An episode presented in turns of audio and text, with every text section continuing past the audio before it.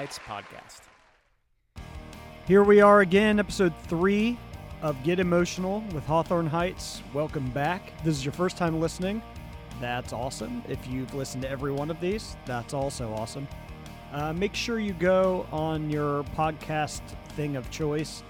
Uh, give us five stars. If you like us, give us five stars. If you don't like us, just turn this off. Don't give us one star. Nobody does that. Um, and then tell your friends about it, rate it, give it a review, all that good stuff. Uh, that would be awesome. Couple things before we start the show. Here's some stuff that Hawthorne Heights has going on right now. We've got on Monday, July 13th at 8:30 p.m. So if you're hearing this on Sunday, that is tomorrow.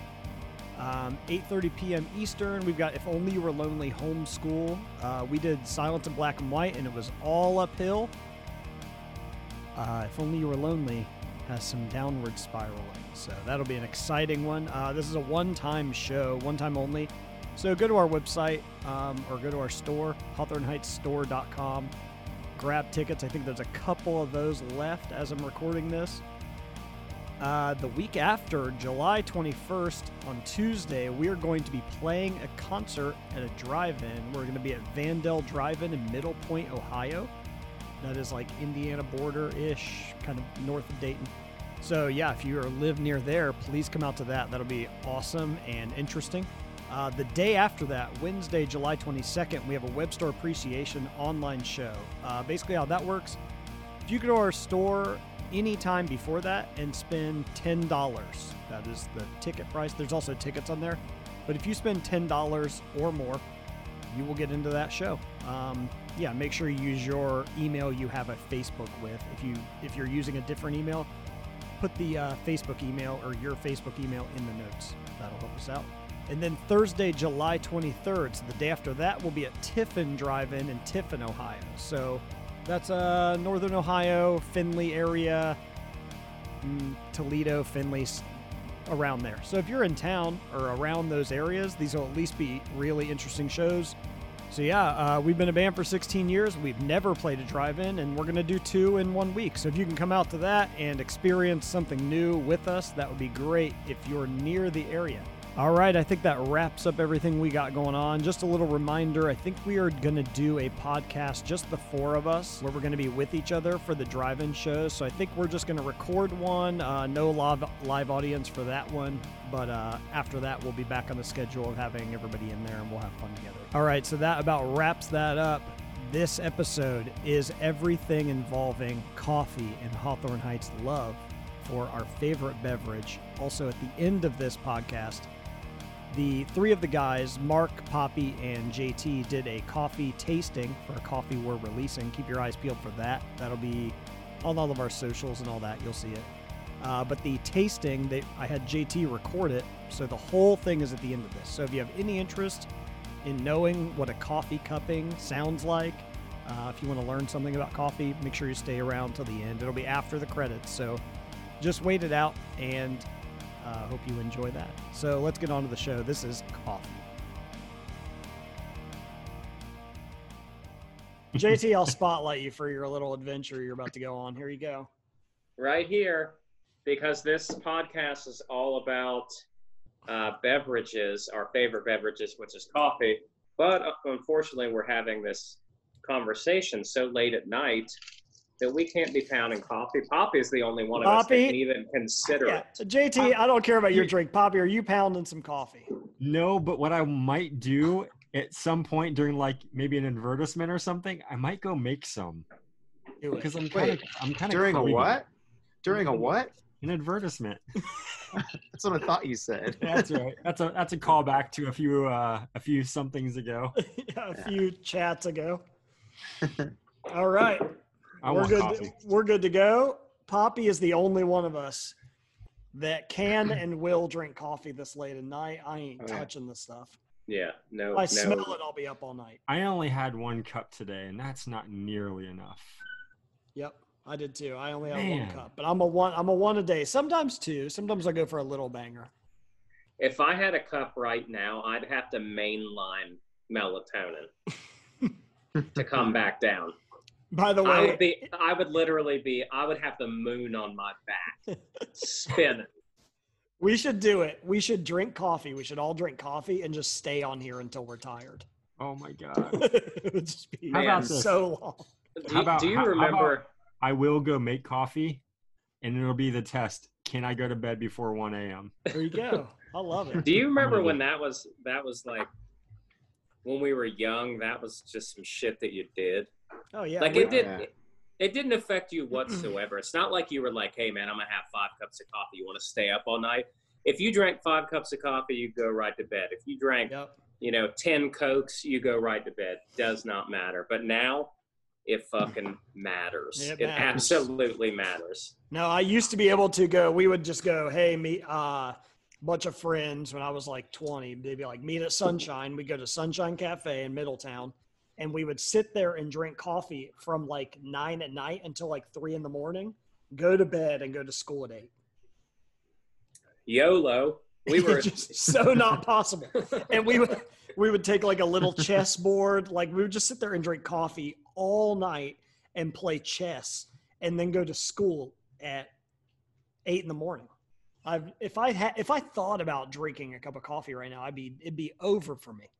I'd be just Oh, yeah. sitting there. I'd be just sitting there all night, just watching TV till like four in the morning. I'm telling you, man, the moon would be spinning off my teeth. Oh, be so terrible.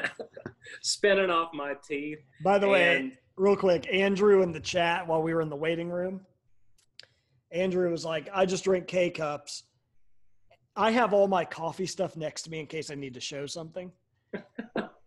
this a half hour ago, I would have said, You drink K cups, but after looking at all this crap, I think it's I think he's onto it. Like I think that- Andrew, Andrew, let me ask you this. If you happen to have an addictive personality, this might not be the podcast for you because you're living that easy K cup life. K cup life. Matt's about to send you into two thousand dollars worth of fucking heavy duty barista shit. No, my most expensive thing. This is so stupid. My most expensive thing I have is this thing, which is a uh, coffee vacuum thing. That's the It most holds your expensive thing I beans. have. That Yeah. holds your beans, right? My most Hey. expensive thing is so worthless. Let's not get out. the bag. Let's not get out of order though. No, no. I, I just wanted to say, like, I'm not going to drop some three thousand dollar item. Order in the king's court. Let's not get out of Yeah. order. I'm not gonna. I, there will be no. We've already talked about this today. There will be no dropping of hundred dollar items on this podcast. there are hundred dollar items. Do you want them? Maybe. Do you need them? Definitely not. Yes. So, uh, this entire episode and conversation is going to be about our favorite beverage called coffee. And I'm going to do the monologue right now.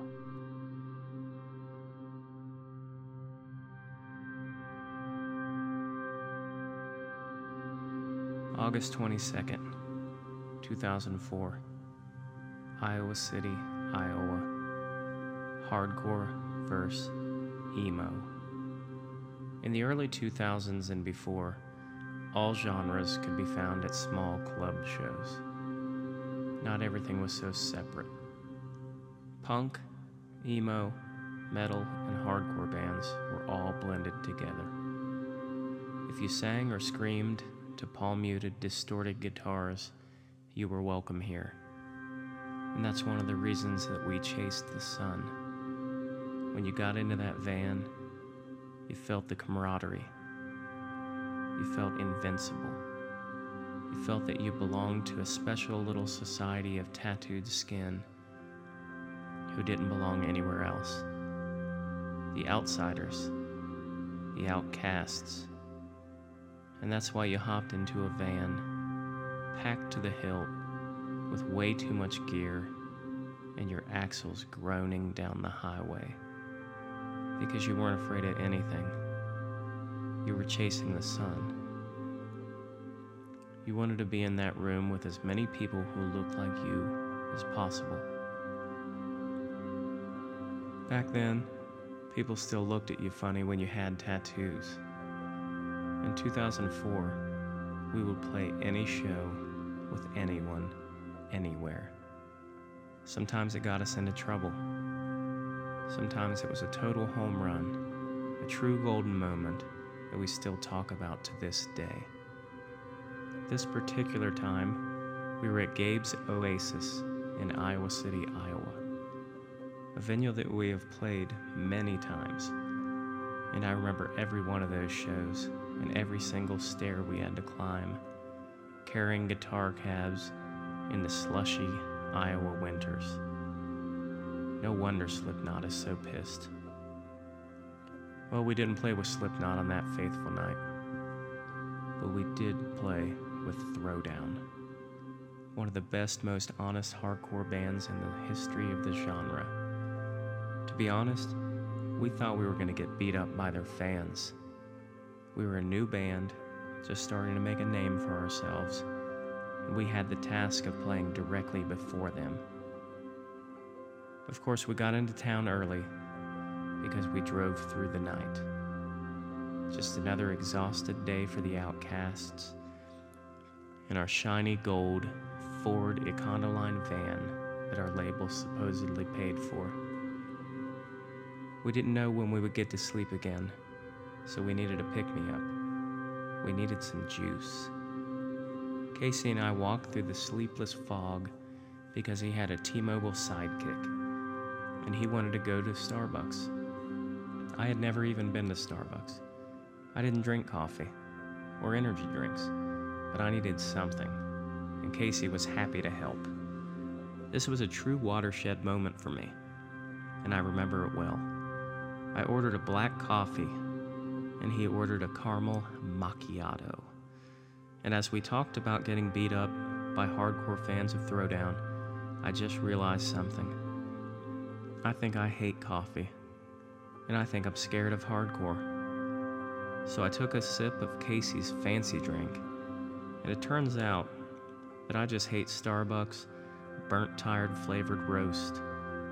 Luckily, I didn't make a snap decision and swear off coffee for life, because I've grown to love coffee and its different nuances. I've also grown to love the hardcore scene with their wonderful message, ethics, and their nuanced breakdowns.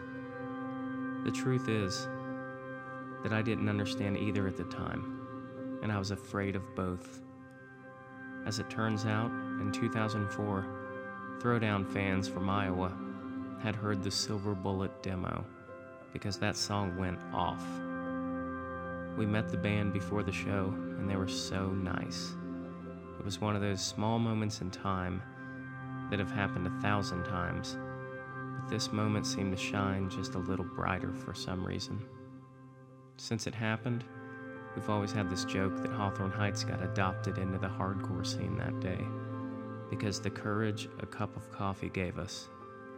They probably don't even remember playing that show with us, but they gave us the confidence to play to any crowd and not judge anybody by the way they look in the pit. Seems more appropriate now than ever. Thank you, Throwdown, for my family forever.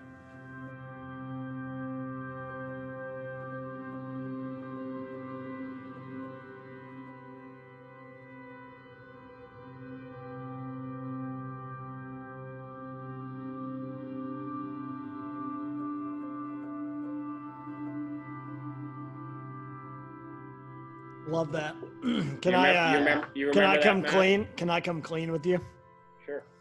Sure. When you uh, when you said Gabe's Oasis, the name rung a bell, but I have no recollection of that. I looked up a, uh, I googled it, and I have no Yeah. idea what that venue is.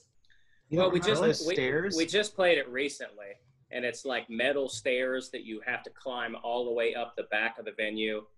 Um, Is it the one with the floor where Rosedale played? no, no, that's No. the that's the second worst load in of all time. That's the Uh, warehouse in uh, yeah. Wisconsin. La, Lacrosse, Wisconsin.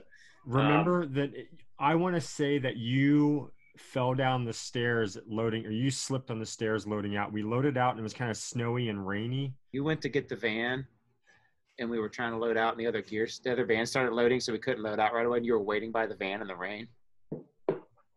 Why are you laughing? Can you hear me? Is it you, you go? Yeah, you're like you go get the van, you slip down the stairs. That's every day as far as I. well, well, I remember specifically this uh, this show. it- We I thought that you fell really. I know you you do fall a lot. Now that Yeah, now that yeah. I say that, I'm like, oh my god! And you fell this time, and you fell this time. That time It's, you slid uh, down that McDonald's, the side of that McDonald's. That- The that's worst one was still the French fry one going to Canada. When I went Yeah. to Starbucks, I was like, "Oh, we're getting gas. I'm gonna run to this Starbucks." Boom, injured for three weeks. Yeah. Then I played the worst show of my life the next day, Mon- or It's just- Quebec City. It was unbelievable. yeah. Gabe's Oasis is the only venue in the world I seem to remember. Yep, it's the only one I don't. I have no clue. Hey, it was just a, so it you was a wild time and a wild show. You did I it. got a cu- I got a cup of coffee. You did. There he is, My man. Well, There at least at least we're okay. Three of us are frauds, but thank you for keeping us as a group not frauds. 8:51 Yes. p.m. I don't have to be up until nine o'clock to be at work by ten, so I'm good. You know what? You're you're young. You'll bounce back. That's right. I'm the youngest Wait. in the group. Yeah, We always back. do. We always do. Um, I got a long day ahead of me tomorrow. well, let, This let's go. gearing up. Let's go around the room. What have we all been doing? What's been going on since the last podcast? I'll go. I'll go first. The my mission. Uh, I've been doing a bunch of stuff, but most of it's boring. My mission lately, in the last week especially. Okay, if I say a food that I have no interest in to you guys, what would you say it is? I'm sure I've. This is my personality, by the way. I'll say I hate something, and then I become obsessed with it about three weeks later. so, Cilantro. no, no, I'm I'm off cilantro. I hate that. I don't know. But okay, so pasta. I find pasta mundane, so boring. I'm like, if there's any restaurant, I'm like, pasta sucks, stupid. So what I've been doing is I've been watching YouTube videos on like old school Italian pasta recipes and making them, and now I have a pasta obsession going on. Like You know- uh, cacio e pepe, uh, pasta al limon, like those kind of things, where it's like three ingredients and you make a sauce with like a dance between pasta water and cheese. I have become obsessed with that. That idea. Well, Fazoli's is still open. Love it. Love it. Value. No, okay, so I here's what did it. I was like cacio e pepe. I was talking to Lunsford about it. And uh, I watched like three things making food for me and Leah. I fucked it up four times completely. I mean, I was like, oh, this is good. And it wasn't good. And then one time I made it good and realized how terrible the other ones were. And now that has started an obsession. So, the nuances. yep.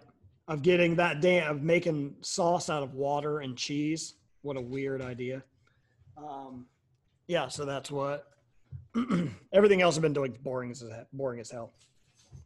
But that's it. If anybody is if anybody's wondering, there's a YouTube channel called Not Another Cooking Show, and it's this guy that does really good instructional stuff. His videos are really good. Um, he like shows how you make it. Then he talks about why he's using certain ingredients.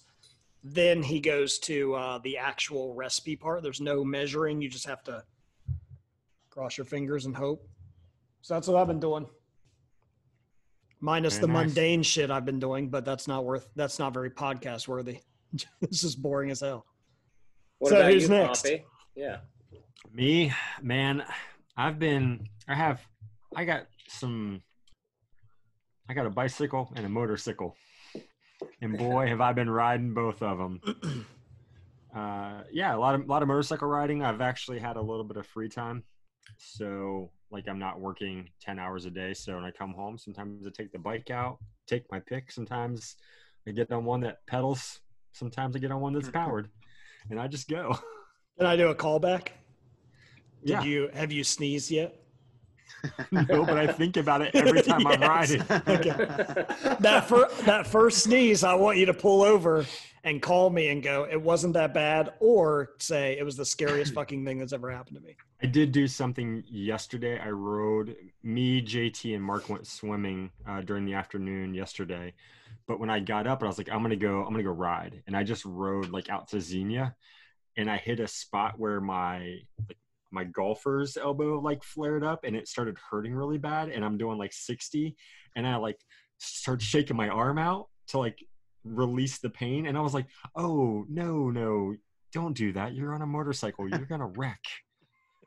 You're a wild man. I I'm not wild. I'm just You know what happens if my elbow flares up in a car? it's just nothing. Just put it up to the air conditioning and fucking just grab my drink out of the cup holder and continue my day. Well, hold, holding holding the handlebars makes it worse. It's Yeah. Like just it's so bad. Oh yeah, you're really selling me on this. Keep going. Hey, it's really great. Sounds great. You know it's you know it's funny. Uh, well, it's not funny. so carry on, Mark. Uh, I've just been hanging out. I did some work around the house this weekend, which is kind of boring to talk about, but a couple projects that I haven't had time to finish. So I took the holiday weekend to finish it and worked on some music. Uh, attended my first, uh, is the terminology cupping, coffee cupping? It's a I'm- Cupping. Yeah.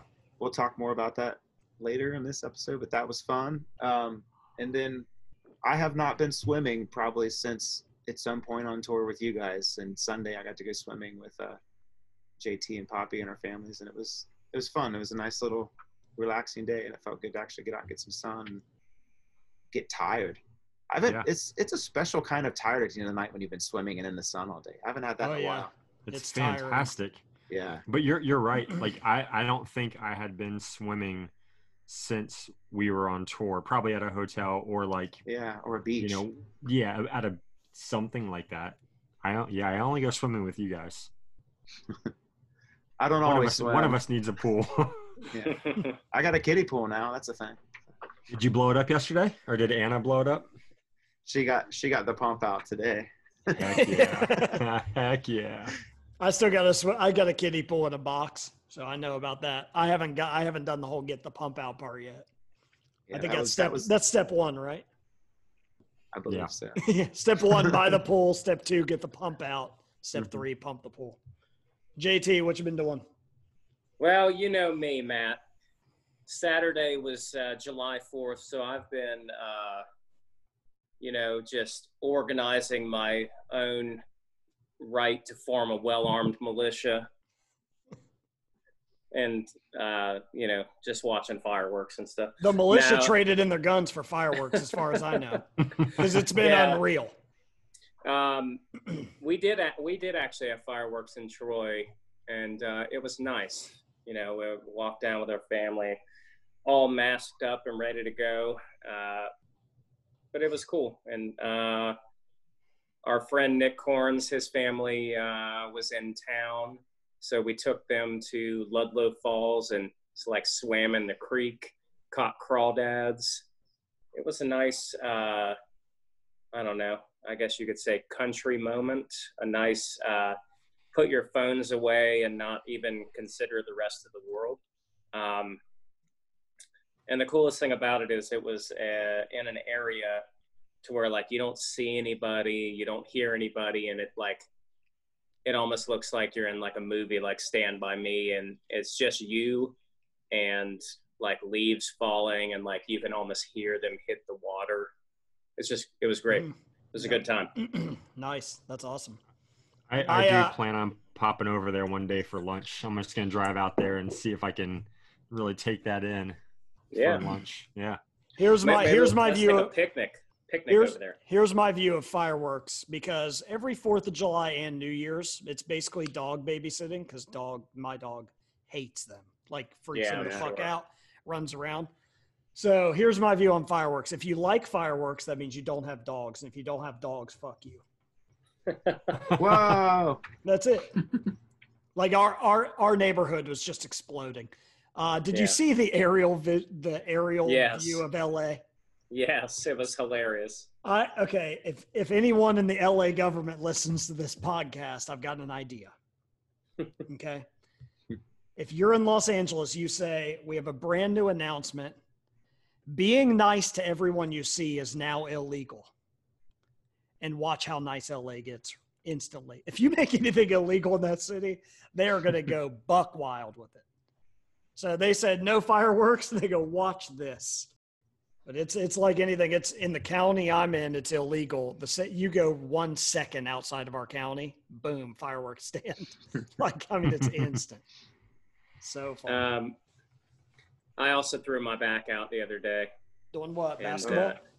No, just fucking bending down to pi- bending down to pick up the night crawlers, and I just like ass. I know I just twisted in like some sort of weird position, and man, it was brutal. Do you ever think of what your back would feel like if you didn't hold a guitar for 16 years? I know. I, I I think about that all the time. I think if we weren't either riding in a van, sitting in an airplane, riding on a bus, like if we weren't doing all that and then playing like heavy ass guitars, Watching hour a and then night. and then add add something else in, carrying the gear in. and Yeah, out. exactly. If you if you if you told a doctor what's the worst thing I could do for my back, they would say, "Well, I'd say the worst thing you could do is ride in a van for 4 hours, carry heavy stuff and then hold a guitar." Yeah.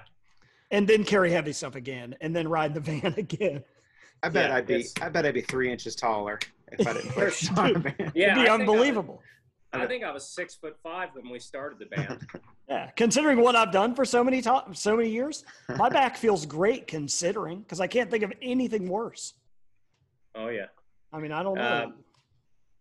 Um, other than that, other than that, uh, it's been cool. The weather's been good in Troy, and uh, I pretty much like you know we we've missed out on a lot of crazy things because of touring nonstop, and you don't the things that you don't really uh, recognize are the tiniest tiniest things like sitting on your porch in the summer and just having a beverage and looking out and enjoying your neighborhood or whatever. yeah, I- be- uh, you I mean will- normal stuff? yeah. Yeah, I will stuff. say we would be home from tour right now, or like we would be heading home. We would probably be home today. So we would get to do that. It's been nice having it, but we would have had all the rest of the summer to do it. So I really wish we would have been able to go on tour. yeah, and now, because because we would have had actually had the summer off this year Yeah. and and be able to do that starting starting today. Be like we wouldn't have to do anything, but just relax. So that's Yeah. that's a And damn we would- shame. and we would have earned a living. Yeah, we would. It's true. Yeah, we would have been able just to relax. But we, We probably just- wouldn't be doing this podcast. We wouldn't be doing. we We, wouldn't be doing. We, there, there's good and bad in it, but Yeah. I will say your porch is looking real nice. Thanks, Like it- man. My, It's a nice upgrade from what it was. my wife's been knocking it out of the park. Uh, she's essentially been upgrading every portion of our house and uh, doing an, an awesome job. That's Um, because people have been tipping your PayPal, right? Of course. speaking of speaking of uh, speaking of earning a living and tipping our PayPal and everything, I got an advertisement coming for you guys right now, and then we'll get into the coffee talk. That was a decent So- segue. Yeah, this is adver- this is advertisement number one.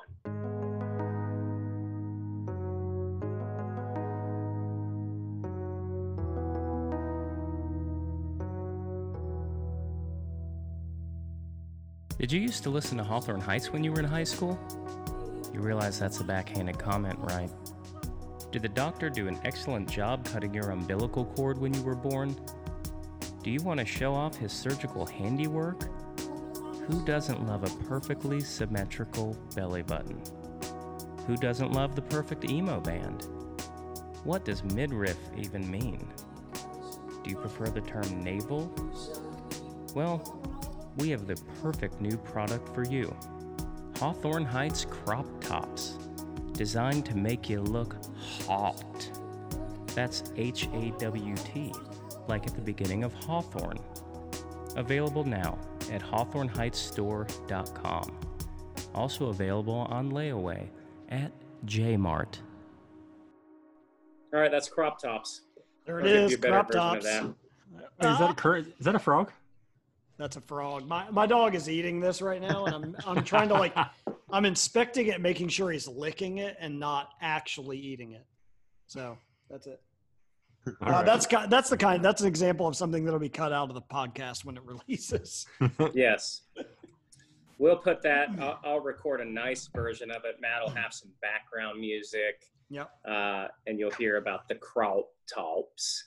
Real quick, if everybody, uh, I'm going to do a screen share. We have a new shirt. JT, you want to talk about this shirt? Yeah, yeah, I would like to talk about this shirt.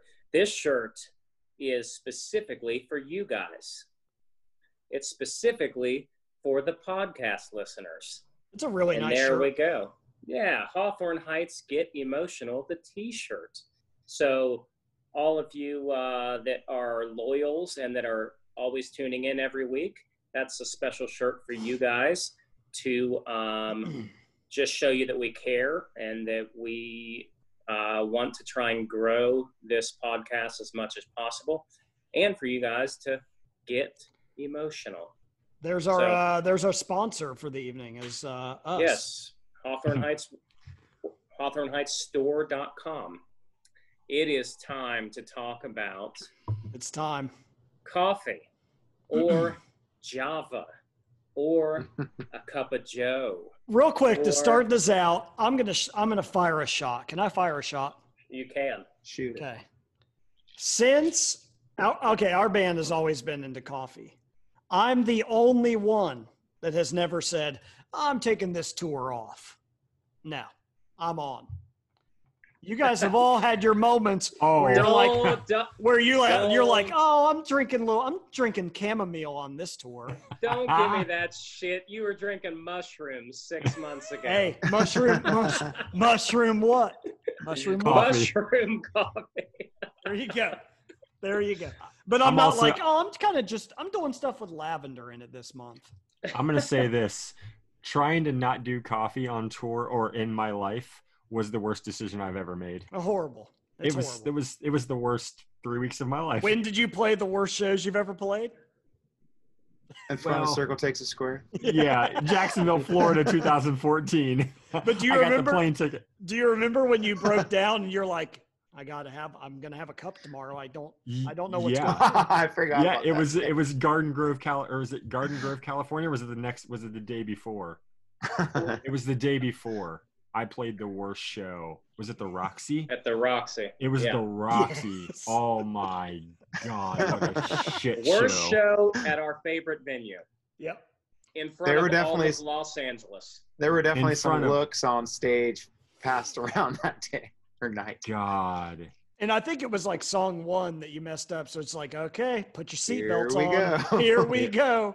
I looked over at you, Matt, and you go, "Oh no, Yeah. oh no, he didn't have a cup of coffee today." Oh no. I, I didn't have coffee that entire tour. Yeah. Well, And- you, and- you and that was it's because y'all want to try something new every tour.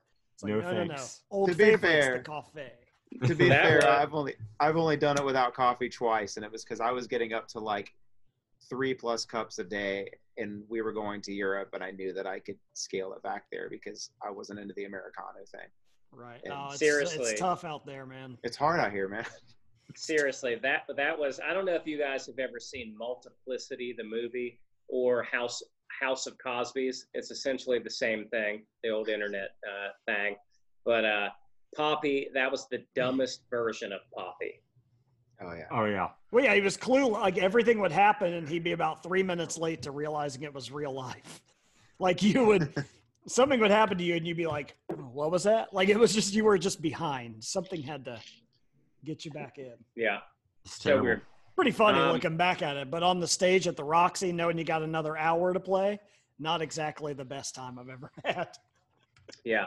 Yeah. Um, so I told you guys in the monologue when my first time having coffee was, and you know, I'm not saying that I I never had it before or never took a sip of anybody's, but I I wasn't a coffee drinker until that day. Uh, so let's uh, talk a little bit from your guys' perspective when you remember actually getting into coffee and and moving past that like ickiness stage you know because if you just drink it for the first time it's pretty bitter it has a a natural reaction for you to go ooh i don't like that dump some sugar into this shit or i'm out you know Yeah. I mean, I- it's Tiffany just nailed it in the chat. Like college, when you're in college, you just kind of have to. It just kind of comes with it. That's when I got. That's not when I got into coffee, but that's when I drank coffee. I was drinking shitty coffee, but I was doing it because you have to study and fucking stay up and hang Yeah. out and do all that bullshit. Yeah, it was kind of the same for me. I had had it in high school and stuff, but it was kind of like, yeah, whatever. and then it wasn't until like starting to work, like going to college and starting to work and stuff. I I was always kind of a a late night guy. I would still play shows on the weekend weekends with my band and and would work early. So I just started drinking coffee, and it was always like crap gas station coffee, but you just get used to drinking coffee every morning. it's kind of the thing. It was never it was never really good until the last few years or last ten years. I'd like to hear from the addict, please. I'm gonna take you guys. So, uh, no, full disclaimer: I'm 44. So let's. I'm gonna take you back to when I was eight or nine years old. I tried to pinpoint this. I would. I would have been. I would have been in like third, fourth grade, give or take. My mom, before she dropped me off at like the sitters or whoever's house I was going to, because she worked real early, she would go to Hardee's. We would get a rise and shine breakfast, biscuits and gravy. and It came with a cup of coffee. So she liked her coffee light and sweet. So of course I'm gonna try that. That's what's that's what I'm gonna have. I drank coffee every morning before school for as long as I can remember after that point. So like at nine, I'm drinking not coffee, I'm drinking like milk and sugar with coffee in it. But it started like it started my path.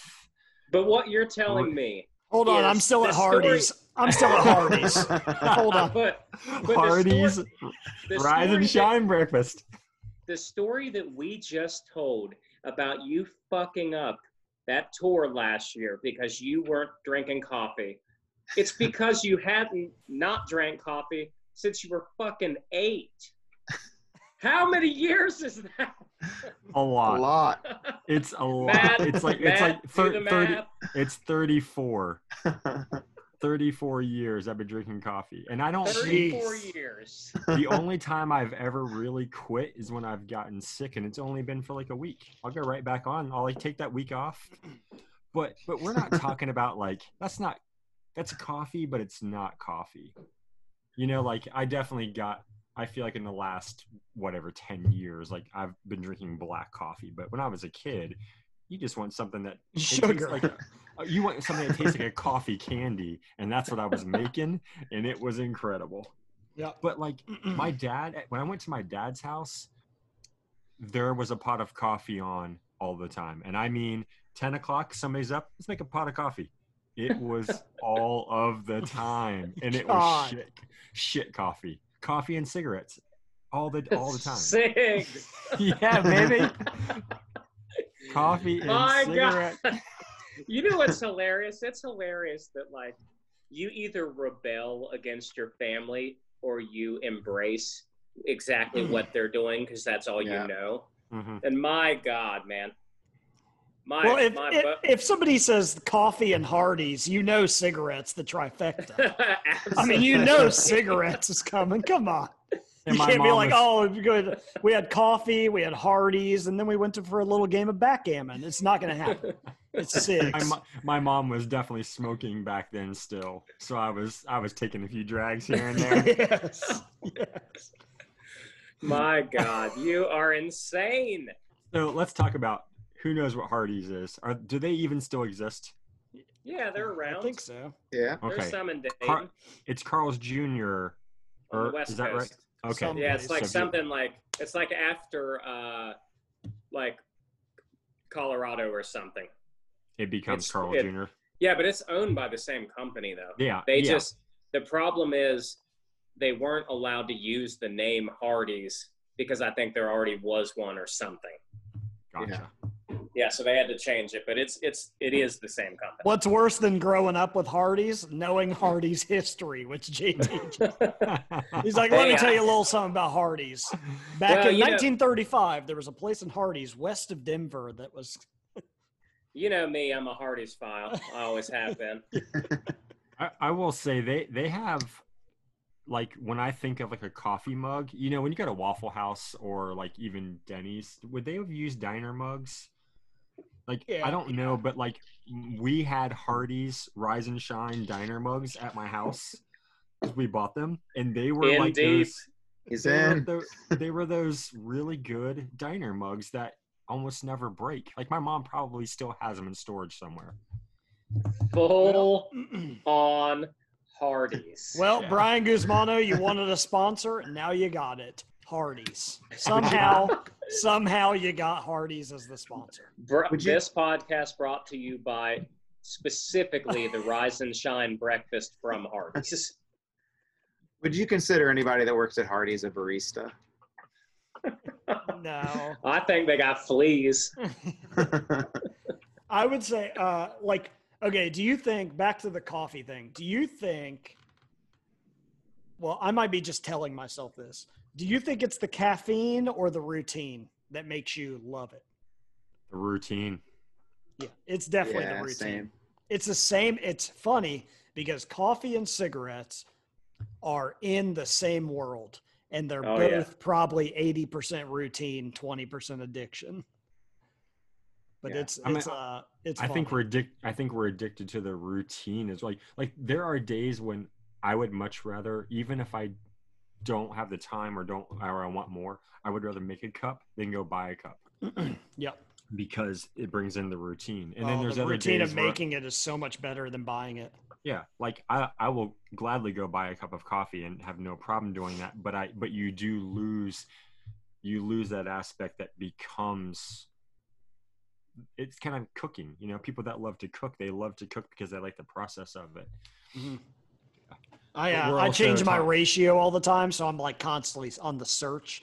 But the the funny thing is, in the back of my head, I know I'm searching for something I'll never find. But that's part of the fun of the It's search. the game. Yeah, it's part of the fun. You're all, I guess you're also talking differently if you're speaking about somebody who does a K cup thing versus somebody who's doing some sort of pour over or a press. Like if you're just putting something in a machine and closing the lid, you kind of like you're not really you don't you have a routine, but it's not in depth.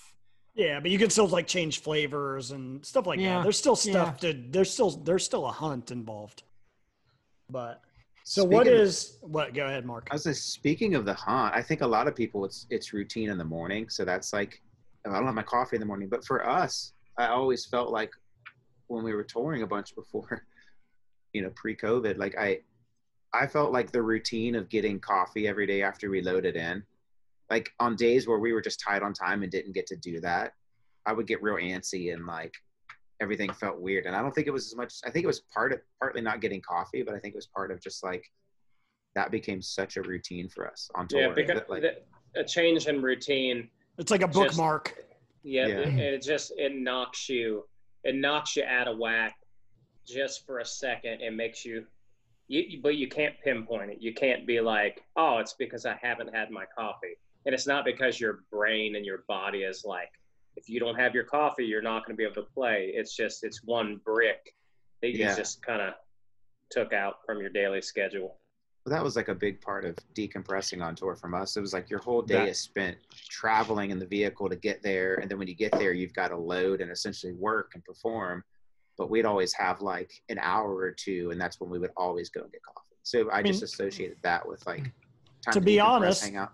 to be honest, everywhere we go, with every venue we play, within within ten minutes, there's a coffee shop. Is there anything else that there would be? Like if we did something like, oh, we go to the mall. There's not a mall close to these venues. No, Uh, would every you go other to a band comic book store? Like what would you do? Yeah, Yeah, a But every- bar, a bar. every other Yeah, band drinks.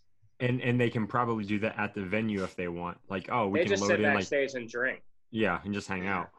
Yeah. well, co- coffee's great because it's something we all enjoy, but it's like it's something that we can go do, and typically it's in a nice, look, you know, a nice place. It's clean, and you can go in and and all of us can do whatever we want to do. So if like some of us want to play Switch, or some of us want to just work on the internet or do whatever, it's a way to we can all go enjoy something we all enjoy, but everybody kind of gets their time to get something else done before the show. Yeah, gonna- we I'm also gonna- do I'm it to gonna- work. We use it for work Yeah. because they have tables and electric. Yeah. and- I'm gonna I'm gonna kick off something like maybe the next part of this, Mark. Since you just brought that up, like when you go to get coffee, like what are you looking for? What's your what's your coffee of choice, like flavor wise or whatever? For, And for let's me, let's let's preface that really quickly, Mark, by saying just about anything's on the table. You know what I mean? Not from a specific coffee shop, but like if you could have the Style. same drink every day, yeah. Like what what are you looking for? We will get Mark's answer here in just one second. But first, here's a performance by JT of the song Starlighter. It's just him in an acoustic. So enjoy the song, and we'll get right back to the show.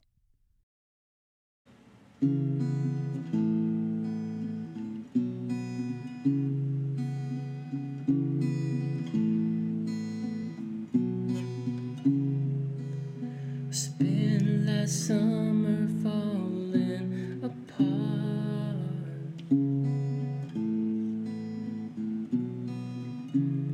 Left the windows open, the rain did fall.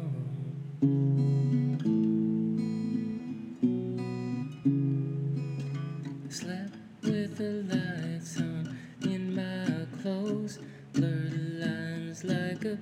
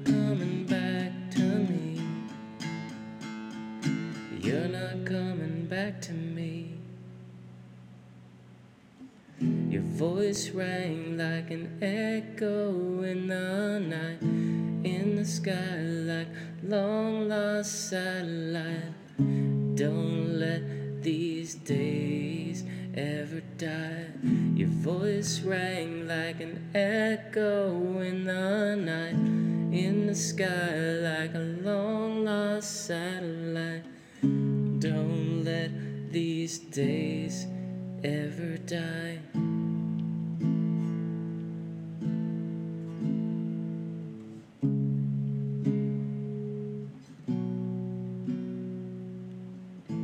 Opened up like the sky, for it got too dark. My heart sank like the sun with each lie. Don't let these days ever die.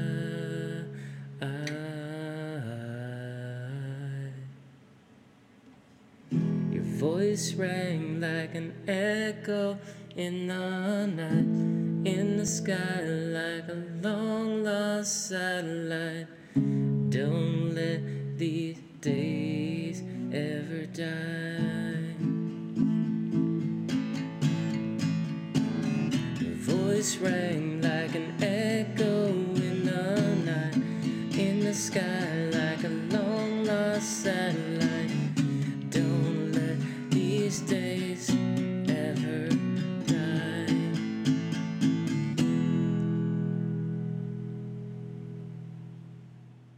a two-parter. In the morning, it has to be hot coffee for me in the morning. I don't care if it's 140 degrees outside. Something about in the morning, I like hot coffee, preferably just from being at home and used to it. I like a French press in the morning. I'll do it home, nothing fancy. And then, uh, and then on the opposite, even if it's cold and stuff in in the afternoon or later, if it's available, I prefer an iced coffee, and typically just either an iced coffee with a little bit of uh, either like al- or coconut milk or oat milk or something in it. Or if I get fancy, I'll do like an oat milk latte.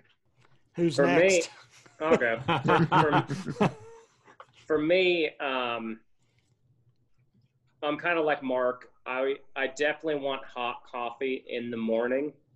Um, I like anything floral, dark and fruity in the in the roast department. Uh, my daily drinker would be like any sort of dark roast with about a half inch, a half and half. If I'm drinking it hot, I don't really sweeten it or anything like that. Um, but I do like it a little bit uh, with a little, you know, lightness to it. Um, in the summer, because I can't drink two cups of coffee a day anymore, like it's very rare that I can. So I got to enjoy the one that I'm going to drink. So, um, and then I'll, I'll do the exact same thing later on. If, if we're at like a fancy place that has a drink that I really love, you know, like a New Orleans coffee or a Cuban or Vietnamese, um, I'll definitely get that. Or if there's some sort of like, like Matt always makes fun of me, but if there's some sort of like lavender latte they're pushing or some sort of like rosemary latte, something like that, I'll get that every once in a while because I like interesting flavors. And sometimes, you know, sometimes it's like transcendent. And then other times you're like, dude, this tastes like a fucking coffee. They're lying. I'm gonna I'm gonna go next since I'm kind of the opposite. Like JT wants like a dark roast and and I used to be that way, and then I think I was buying shit coffee, like a dark roast that was just, just That's what shitty you were. and burnt. That's what you were doing.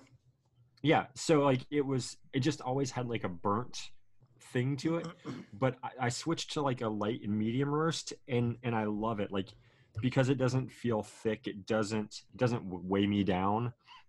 Um, but I like a light with I like coffee to taste like what you think coffee smells like, but then I want like a hint of like I love when there's like a little bit of fruitiness, like a cherry uh, or or strawberry even. Like nothing crazy, but just something so it's got that sweetness because I don't put anything in my coffee. Like it's pretty rare that I'll no. I if I'm drinking coffee, I drink it black. I don't put anything in it.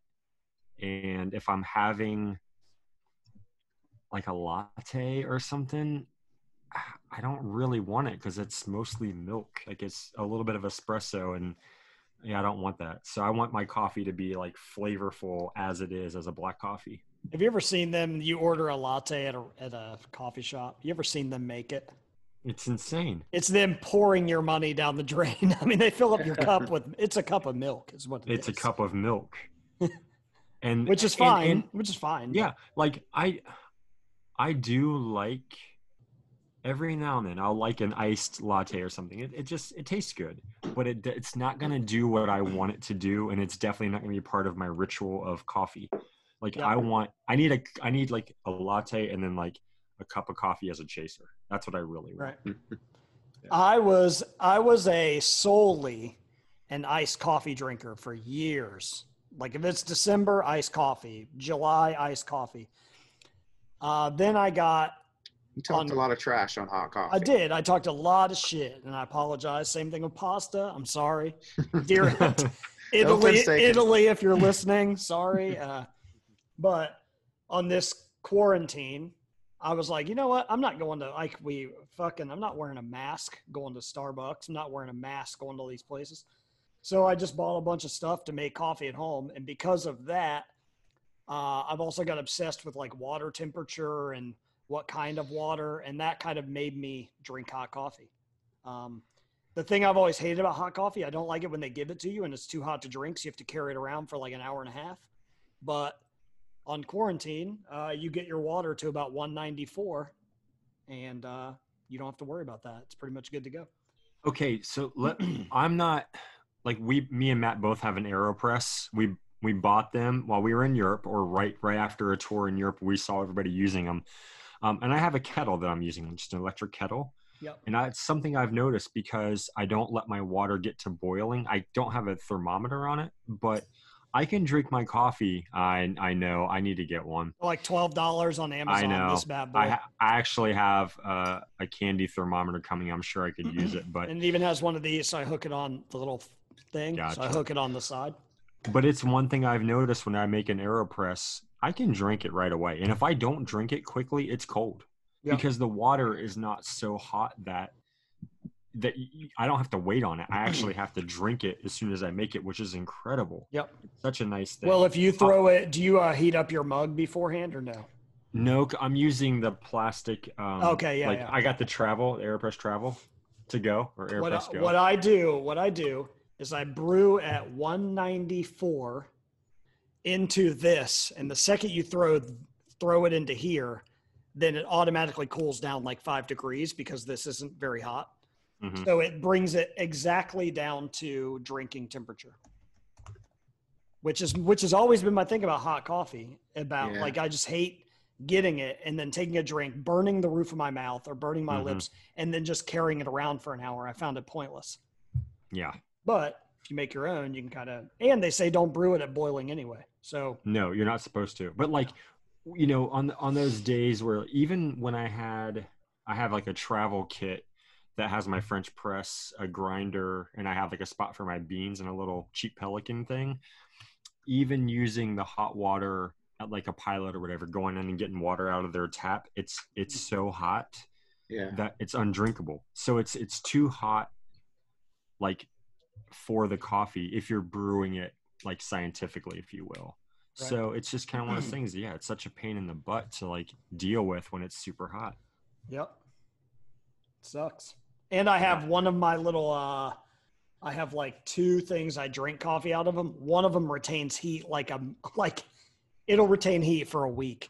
Then the other one it dies off really quick. So depending on how quick I want to drink it, uh I'll put them in one or the other. Hey, did you see in the chat that uh, Kevin Ott said that Matt is the Walter White of making coffee? And Definitely Poppy is the- not. Poppy's the Jesse Pinkman of making coffee. yes. I, I'm, I am I could I be am Pinkman.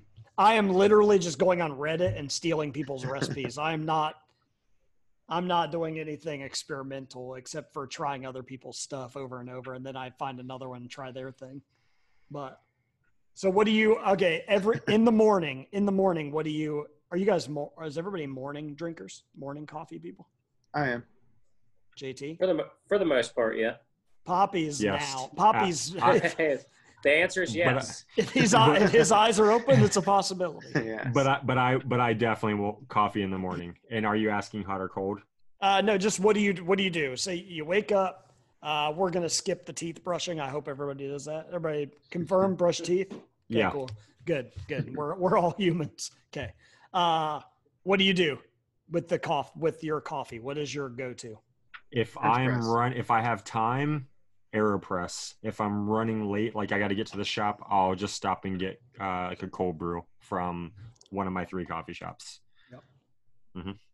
Mark, I'll do. You I'll said do a French French, press. press. It's it does take time, but if I'm gonna sit down and have breakfast, I'll make a French press. If I'm rushing to go, or if it's like we're waking up early for a flight or something, I'll uh, I'll grab something on the way or get something at the airport or wherever we're going. JT. Um, I have a Ninja coffee bar, so it can make a uh, a whole pot, a half pot, or a single cup. Um, so I'll just put in two scoops of coffee in the single, and it brews uh, pretty nice. And I can put it on what like rich brew or regular brew, so it's without getting like super fancy and like super expensive it was like 150 bucks i think or something like that and it's it's for me, it's pretty foolproof. Um, but I'm not opposed to like I I would like to get like a, a small like single like a cone setup. You know, like I would like to get like a Buy this single- bad boy. yeah, yeah, something like that. They're uh, Um, they're seven dollars. You got it. Yeah, I, th- I think I can afford it. Sell three Uh, CDs. Sell three CDs, and you got it. Um, so, but yeah, it, it's just easy. Like, it's and it makes pretty good coffee. You know, Now, I've always been like a drip a drip guy as opposed to um, like K cups. If any of you guys are listening, whether you're in the chat or just listening to the podcast from afar, I'm not afraid of a call out. Andrew, you're getting about to get called out. Andrew, all of you, you got to you got to stop drinking K cups. A, they're bad for the environment. B, coffee through plastic is not good. It just can't be. And I don't want to hear anything about oh, I don't have any time in the morning. Wake the fuck up earlier. Give me 5 more minutes and you can have such a better cup of coffee. But also like for just about anything, convenience is never the way to go. I fuck up. I fuck up the environment big time. I use bottled water for my coffee. One bottle of water, just gone.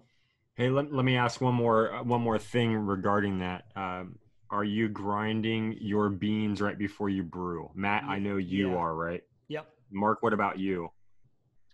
I know we're we're grinding them usually like a few days at a time. Okay, so you're are you grinding like your whole bag of coffee, or are you grinding like like would you Um, get your do you get your bags ground? Is what I'm asking, or do you buy them whole No, bean? no. I mean, typically not because with the depending on what we're doing, we got to grind them a little bigger for the press. and Okay. stuff, Yep. so- Gotcha. Got a good coarse for that French press. What, a- Yeah. what about what about you, JT? Uh, it really depends. If if uh, I'm someplace and they only have like ground beans or something like that, then I'll use the ground. But if it's me and I get to choose, uh, I will grind it that day because I have like one of those little ass ten dollar Hamilton Beach fucking grinders. Mhm. Um, so, but I would rather have the, the fresher beans. You know. Yeah. Yeah. Grinder game's tough. That's where my that's my big. They, Burr okay, two. You need the two burr. things. Two. I got a burr grinder. It sucks, but it's terrible. It just doesn't, dude. This thing. So I got all my stuff sitting by me. So this thing is a Porlex Mini, and see this part right here at the this part right here on this edge part. Yeah. Mhm. The second I took it out the first time to clean it, it won't go back in. So I have tried paper. T- uh, it goes back in, but then the second you grind it, it comes right back out. I don't know what happened. I have no clue, but everybody on the internet has the same problem. Uh, so I have filled it with paper towels. I fill it right now. There's two rubber bands in it, so I am on a uh, I'm on a mission to make this thing work. But the uh, the hand grinder everybody says to get is called a Comandante, and it is like 200 bucks, maybe more. It's really expensive, and I'm not I'm not doing that. I I wonder because I know like so we have a friend we have friends who have done a podcast where they speak about coffee and they bring up a grinder and Matt's been on a grinder hunt asking about them and I have like I have this Bodum that I've that I bought years ago and I don't know if it's good or bad. Like it's just it's a grinder. It's I mean I know that the coffee starts with the grind like Yep. that's something when you get really it's number specific. one. It's number one. Like but like I, I, but I wonder like, do I have a terrible grinder? Do I just have like, is my grinder fine? Like it works. It here's coffee. here's the deal. Uh, do you have a thing where you push a button and it grinds until you stop pushing the button? Yes. Then it's a bad grinder because you can't Probab- you can't Set it. you can't regulate that. Like, yeah. it's It's just it's, like- it's kind of like oh okay like I know the sound. I know what it's Yep. gonna look like, yeah, but I'm definitely not being consistent. But you're going to get fines, which is Mhm. like that's a problem with mine. I get a lot of fines. So it'll like on my V60, it'll clog it. So I'll see at the Oh. very my last pour, and it's like not draining. It's like drip, drip, drip, and I know I'm about to have a shitty cup of coffee. Ah, I got So that's the whole game is getting consistent grind. Now a lot of people take it through like a a sieve or whatever and get all those fines out, but I'm like, dude, I'm not. just whatever. It's always fine. Yeah. But but it, it starts with grind, and then what I've found changing my water has changed a lot. Like, uh, there's I saw a, a thing on a blog, and there's three waters. JT, you're gonna hate all of them. Damn it. Number Ozarka? number one, Arrowhead. I don't know what kind of blogs you're on, but it's Well, it's because it has like minerals in it. So if you, some people take distilled water and then add mineral packets. They're like two dollars each. Like it'll make your cup of coffee like seven bucks if you do it. I call those do it. losers. Yeah, it's loser. I mean, it is. It's coffee mineral. It's like thing. It's like packets of minerals to add to coffee water. Like it's totally absurd. Like it's insane. But it's Arrowhead, Volvic, and Crystal Geyser are the three they say have the correct amount of minerals. I use And Crystal that- Geyser a lot. I'm I have a that's what I got over there. I found it at Office Max and I was like, that's that coffee water. So now I use a bottle of coffee every day to make or a bottle of water every day to make coffee. But those two things, grind size, I mean, if I go one click down on a grind, it is drastically different than one click up. Um, but grind size and water have been my things that make it way different. It changes it for sure. I got to be honest with you, though, for the most part, like as much as I want to get into it, like I also really enjoy going to like my local coffee shop. Now, granted, it's, it's like, you know, 354 bucks every time you're doing it instead of just buying like a, a high end $15 bag of coffee or $20 bag of coffee and then you have that for unless Well, you're uh, poppy. you 22 have it for- days. 22 Yeah, so- days. I've done the math. yeah, unless you're poppy, you're getting three quarters of a month out of it. Poppy's probably getting you know three days. well, it depends on how much I'm making. I, I, if I'm making an AeroPress, I make two a day tops, and that's not every day. Yeah, Yeah, it is. It is like. Uh, I mean, it, I I bought one coffee since quarantine at a coffee shop. Really? One, and the the guys know me. I'm a coffee shop every day guy. So I've just been Yep. doing. I've just been doing that, and I just grind one less or fucking use one gram more of coffee or something. I just change it up every day. So I'm just I'm on a hunt, hoping I never find the end. But the Yeah, second you for buy new beans, you're on another hunt. I mean, that's that's the cool Yeah. thing about it. You'll never win because you're just going to buy new beans and then back to same. the drawing board. Yeah, yeah, I totally agree. Um, So where do you buy coffee? What what is your if you were to go if you were to say, okay, I'm gonna buy three bags of coffee, where's your go-tos?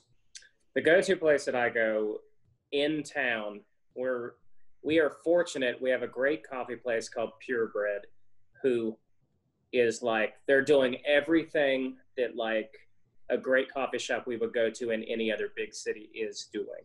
They've done a ton of research. They bought this like they just started roasting their own uh, about six months ago, but they they flew out to this crazy city in Washington in the Pacific Northwest to watch their uh, like to take all these classes on grinding and uh, roasting and all that stuff. So like they're not just reading stuff on the internet; they're actually doing, you know, they're trying to do everything that they possibly can to do it the right way. And um, you know, they're sourcing through all ethical spots. They're trying to find incredible coffee because they care and it's in a small town so it's like people could be like we don't care about that man just give me the two dollar cup of coffee but they care um, so i normally just buy their beans uh, it's called purebred they got you know a bunch of different roasts or if i'm going to order i really enjoy i still enjoy intelligentsia i think that they're one of the best in the game as far as like Yeah. uh, one of the first I don't know what you want to call it, fancy places that I'd ever been. Um, and Blue Bottle, Blue Bottle makes great coffee as well. So. Mark, what you getting? Uh, Chock full of nuts. What else? oh, you know, uh, we've done press. Um, I've definitely gotten some stuff from Purebred up in Troy, but uh, I don't know. We we've done Intelligentsia too, but that ran out and I haven't got any new from there in a while. But mainly just press and, and purebred. I think there's another local shop called Ghostlight in Dayton that we've gotten. But that's Poppy, about what, it. Poppy, what you getting? If we're talking about just buying coffee, you know, to You just drink buy. or You're buying coffee. Yep. Um, if I am going to the grocery store, I'm going to Trader Joe, Trader Joe's, and I'm and not Trader Joe's. Uh, I'm going to Trader Joe's and I'm getting like the last one I got was like a small a small batch uh, roast that came from Ethiopia, and I like that in Colombian a lot. So I typically will just try one of those. If I'm supporting my friend's shop, I'll go to Woodborough Coffee, which is what Press brews, so and good. um, it's great. Like God, it's incredible. I Um, order it. I order it to the house from from Yeah. Dayton, like for sure. Um, So good. You know, I, I think a lot of it is for us, like purebred press. Ghostlight, I don't buy their coffee, but I know they roast or I don't think they roast. no, they don't. I, I, I am don't sorry. know They use they use uh, deeper roots. The place and- from Cincinnati, right? yeah, Yeah, I don't but think they also theirs. they are they're like a, a showcase place, like a highlighter. So like they'll they'll have like they'll feature like someplace regionally and someplace nationally. I don't know if they switch out like every two weeks or every month or what they do, but they like feature coffees instead of roasting coffees. Gotcha. Yeah. Yeah. So I, I've never personally bought any beans from there. If I'm going to buy beans, I'm going to support my local shops ran by my friends, which just happen to brew great or roast great coffee. Yeah, we're So pretty it's kinda- fortunate considering like the area that we live in. Yeah. Uh, because yeah, Brett does a, a great job, and he he got into the coffee game pretty fast and did a great job really fast. and is you know a what I psych- mean? and Like- is a psycho when it comes to it, which helps. Yeah. um, and then this this company down in Troy, same scenario, but like we're just fortunate that we do have a couple places. Like Matt lives in Nashville; he could have any coffee he wanted at any. it's all time. not. It's all not as good as press. I'll tell you right. Fucking now. Yeah. Not even. It's not even close. Like I'm but you- drinking. What's up? but you have you have a lot of great options with really good coffee. I have one option. It's crema. That's it. There is good Pretty coffee, good. but it's not. It's not as good as crema, and crema is not even close to press. I think Crema's pretty great. I love Andy's. Uh, is it Andy? Yeah, my- Falcon. yeah, Falcon's Yeah. great, but he or, he that's great. orders Woodborough. I know. I mean, cr- It is what So- it is. He's got a great spot and he has good coffee. He has He that li- good good. I mean, he lives he lives in Nashville, and he orders coffee from Brett and Dayton. It is what it is. That says a lot. But I drink right now. I've got crema Nanashala. It's fine, and then I've got Poppy. You'll appreciate this. This company is awesome. Brandy. I order coffee from Brandywine, and they screen print their bags and then do a Oh, wax nice. seal on them. Whoa. Nice. Uh, but it's out of Delaware. When I run out of uh, Brandywine, I just order another one. So Nice. I'll buy something in town just to have and when I for when I run out of Brandywine. But when when I'm out of that, I just order another thing from them. But uh, it's just cool. They screen print. They do. They just make like really small batches and screen print labels, and they're con- they're constantly releasing new stuff. Con- it's all the time. so I just awesome. really like that. And, that's also really great that we're we live in a time where I- mean I'm sure that COVID's like cranked it up, but everybody's doing coffee coffee subscriptions. Everybody has an online presence for coffee, so we've been fortunate to tour the world. We've tried coffee at different places, so we're like, oh, they have good coffee. You can just, you Yep. can just buy it. Just Well, buy me, it. me and Leah went to uh, Chattanooga to avoid a tornado one night. The literally the day that NCAA tournament or the NCAA canceled their thing. When COVID became real, we were in Chattanooga avoiding a tornado, and we went to a coffee shop called Sleepyhead, and they had their own coffee. But I found out it was packaged by this Brandywine place, and ever since then, I've just been buying from them. But uh, so that's how I found out about them. That's a good uh, good spin to the next kind of topic, and that's like Tornadoes. sorta. Uh, let's let's talk about some of our favorite coffee shops. You know, places that we've been that we truly enjoy. That uh, and you know some of it, it is based on just like nostalgia the time that we were having when we were there. Some of it's based on uh, the beauty of the surroundings and you know some of it's based on how wonderful the cup of coffee is because in order to be your one of your favorites it's got to have the whole package. It's got to have there's got to be something connected to it that really makes it transcendent. So um, let's start with mark mark's been quiet let's see what mark has for his favorite absolute favorite cup of coffee This is tough, and I feel like we're all gonna, like, all of us could probably trade a lot of our answers. I think um, I'm gonna go with Blue Bottle in Newport Beach, California. We've just we've spent a lot of time in Newport Beach over the years for band stuff and um, and just traveling out there. And uh, the coffee's great, and just the that particular shop's great. It's in a great spot. I love the area. Um, for breakfast, the food's good. It's just a good hang. It's a good vibe, and it's a fantastic. overlooking the ocean Yeah, You know, the thing about Blue Bottle that I like is extreme consistency. You know, we went there probably, I don't know, 15 times in the course of, of a couple weeks. And it uh it was the same every time and very, very good. Yeah. So rock solid. that's a great spot. That's a great spot. Uh, what about you, Poppy? I thought about this kind of I could not think of like a specific coffee shop. Like they all kind of blend together for me. There's a lot that are cool. Like in California, there's this you kind of found these places, but we were stumbling across these coffee shops that were in like store essentially like storage industrial areas. And like that that one that had like the surfboard like The surf the surf shop. It was super cool. Like that vibe is great. Um, but then i thought about like okay if i'm going to go to a, a coffee shop the coffee has to be good but also like is there something there for me to grab to eat? Like it's not just coffee for me and so i settled on smith and deli down in australia it's an all vegan restaurant slash deli spot but they did uh when I when we were there, I don't know if they do it all the time, but they did a Twin Peaks theme menu. So I got like coffee that was like Twin Peaks based, and I got like a breakfast sandwich, and the coffee was really good. But it's more about the vibe of it for for me. That was that was like the one that stood out in my in my head the most. And their coffee isn't the focus, but it's there, and they and they definitely did something that I was just all about.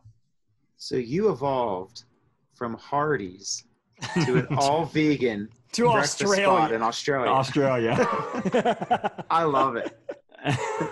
You've changed. I love You've it. Real. I've really changed. You've changed. I probably What got. I probably got two. I'm. I'm gonna say my number one is Press uh, in Dayton It's a banger. because when they opened, I wouldn't say I helped, but I definitely drank while the bar was being built, and I carried some wood. But I kind of saw that place go from one of Brett's stupid ideas to Brett being a full-on coffee psychopath. That's like, I mean, he went to Ithaca and studied roasting with I forget what company it is. It's a big one, but I forget what it's called. Um, maybe it was Intelligentsia actually, but he went to Ithaca, New York, to like learn roasting for years. Like it's somebody that like really put in the time and really went full on crazy on it. Um, so I'll always respect Brett for that. But that shop's good, and they have like the best cold brew on the planet. I mean, it's it'll keep you up, but it's good. Um, and then also like I mean that company I mentioned, Sleepyhead. It's in Chattanooga, but it's like a really tiny. It's like a really tiny little shop. Not it's not in a strip mall, but it's like in like a I don't know business district, but it's a tiny little spot, and you could just tell they give a shit. Like it's two people in there that just care. And you could tell they care. Um, but yeah, those are probably my two favorites. But press is by far number one, just because I was around when it was an idea, and now it's like I feel like press being what it is and Woodboro being what it, what it is has made everybody in that area, even Cincinnati, Kentucky, they all know that Brett's real. That they they know that it's really good, and you've got to step up your game when that guy's in Dayton. Yeah. but Yeah. Um, so Poppy, the place that you're talking about in Newport Beach is called Daydream, and it's like a Okay. surf. It's a surf shop and uh, espresso place, and it's Mhm. it's really cool. Um, it is. It was really neat. Yeah, my favorite. it's one with all the, like the books and stuff, right? Like the Yeah, gotcha, Yep. like in a storage storage container Yeah. and Yep. stuff. yeah, Mhm. exactly. Gotcha. Uh, Go ahead. Very dog friendly. They always had a giant fat bulldog. Yeah. in there. Um, but I would say that my favorite place is probably a place called Olive and Oliver, which is just a little espresso cart inside the Surfjack uh, hotel in Waikiki, Hawaii. And um, we did uh, a couple shows there a couple years ago, and we were supposed to go back here uh, in the first week of August, but uh, the COVID canceled that shit. COVID took our Hawaii trip away. But uh, it's just, it's an incredible little spot that is super cute. It only offers three or four things, and you can still hang out by the pool, like just looking at palm trees and staring at the sun. And uh, I got a great attachment to it because that was one of the first like band vacations that we took where everybody's wife came and everybody's uh, kids came and we were able to be with each other while not being with each other you know like if we saw each other like at the pool hanging out you know like we're obviously going to talk and hang out together but we all got to do our own things independently and we also got to see each other at the same time so was, I, I thought that that trip was was pretty special, and I was looking forward to it again. But uh, the Surfjack and Oliver, I thought was really cool, and the coffee was great, absolutely great. First time that I ever had a lavender latte, and it was 100% incredible and smooth. What's that other nice hotel there by that? Uh, what's that other one we stayed at? Oh, What's that dang place called? I can't remember what it's called. I'm drawing a blank. Um, but the But they've got a good coffee shop too. Yeah, the Yeah. coffee there was, was pretty damn incredible. And, you know, Hawaii always has to be the best because, you know, there's so much competition and everything there. Um, but yeah, it was, um, what is that place called? What was the other hotel? Was it something that we stayed in Uh, when we were? It's called the Laylow. That's it. That's right. Yep. They've got a banger of a coffee shop in that. The Laylow. The Laylow. Did you know, by the way, I've got some coffee facts, and I don't know if we want to segue off in that, but did you know that Hawaii is the only American state that grows coffee? Yes, That's not surprising. I actually surprising. did know that. It's Kona. Were you on ajibu.com earlier? Because that's how you that's how I know. Gesundheit. Gesundheit. Do you, do you know what's kind of kind of interesting? I don't really care for the Kona blend. I don't either. Yeah, My two a- least favorite, Kona and and JT, one of your favorites, New Orleans style with chicory. That can get out of here. I hate that Hmm. shit. Get out of here. I don't like that chicory. I think Let I me- like ben. I think I like beignets more. than Yeah, I, like I think chicory. I think you do too. Has anybody ever had? I think it. I'll have, I'm gonna look this up because I don't know if it's if it's. uh Fuck! Hold on. I'm gonna- Yes. Man, another ending for me. Another ending. Speaking of ending, by the way, to everybody on here, so uh, the guys went to JT, Mark, and Poppy. They went and did a cupping at Purebred, JT's coffee shop he was talking about earlier. They did a full cupping of three coffees. Um, and then JT, I, I had JT recorded the audio for me, so I was going to sprinkle it in in here. But I was listening to it, trying to figure out where to edit and all that stuff, and it's like just really good and full of it's chock full of information, not nuts. Uh, so I think I'm I'm just gonna throw this at the whole thing at the end. So you're gonna if you want to sit at a coffee cupping, the boring stuff and the interesting stuff, it's going to be at the end of this podcast when it's released. Yes, eh, but the most important thing, the reason that we were there, is that we were creating our own coffee with purebred. So in tandem with purebred, we're releasing a coffee in a couple of weeks, which is going to be entirely ours. And they took our advice and got the flavor notes absolutely perfect. They roasted it, and we were able to cup it. And you're going to hear us slurp coffee like crazy. and I will tell you this it is full of fruit flavor, is the only way that I can describe it. Oh yeah. Wild, wild tasting like coffee. So, like, you absolutely get the notes, but it doesn't, it's not, you know, sweet or off putting. Fruit on the front, coffee on the back. Exactly. And it has some Mhm. depth to it. It's it's not too thin. It has some nice body to it. And um So my suggestion is when when we release said coffee, I if I'm going to make a suggestion, which I am, it would be to not listen to the end of this podcast when it gets released until you get the coffee that we're making in the mail and then you brew it up, you have a cup, then listen to that. And you'll be basically at the I mean it's I'm just going to put the whole thing on there, the, even the boring stuff because it is kind of cool to just I mean, it'd be like you're there. I mean, this will be exactly like you're in the decision making mm-hmm. process and all that stuff. I mean, I was mm-hmm. listening to it and it was like parts were boring, and I'm like, okay, I'm going to get rid of that. And then I was like, but that is part of the experience. I mean, it's not full on thrill ride cupping coffee. You but- could slurp it like us. Yeah, Yeah. exactly. Yeah. yes. But it was uh, the the guy you were talking to was like every five seconds was good information. So it's like I'm not editing this. Like it's like good Yeah. information and as boring as a coffee cupping should be. Like it's kind of like it's perfect as is. yeah, it's, it's, a, great. it's It's, great because he's he's definitely you can tell that he loves what he's doing, which means he was a great person to partner up with. So he's giving you information that you you just none of us we're all drink, coffee drinkers and we didn't know half of that stuff.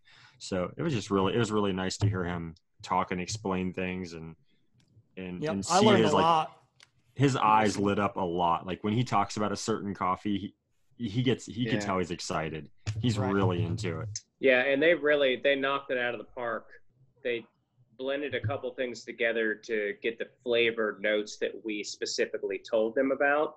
Um, and what we're going to do is we're going to announce the name and all the flavor notes right after we do this commercial.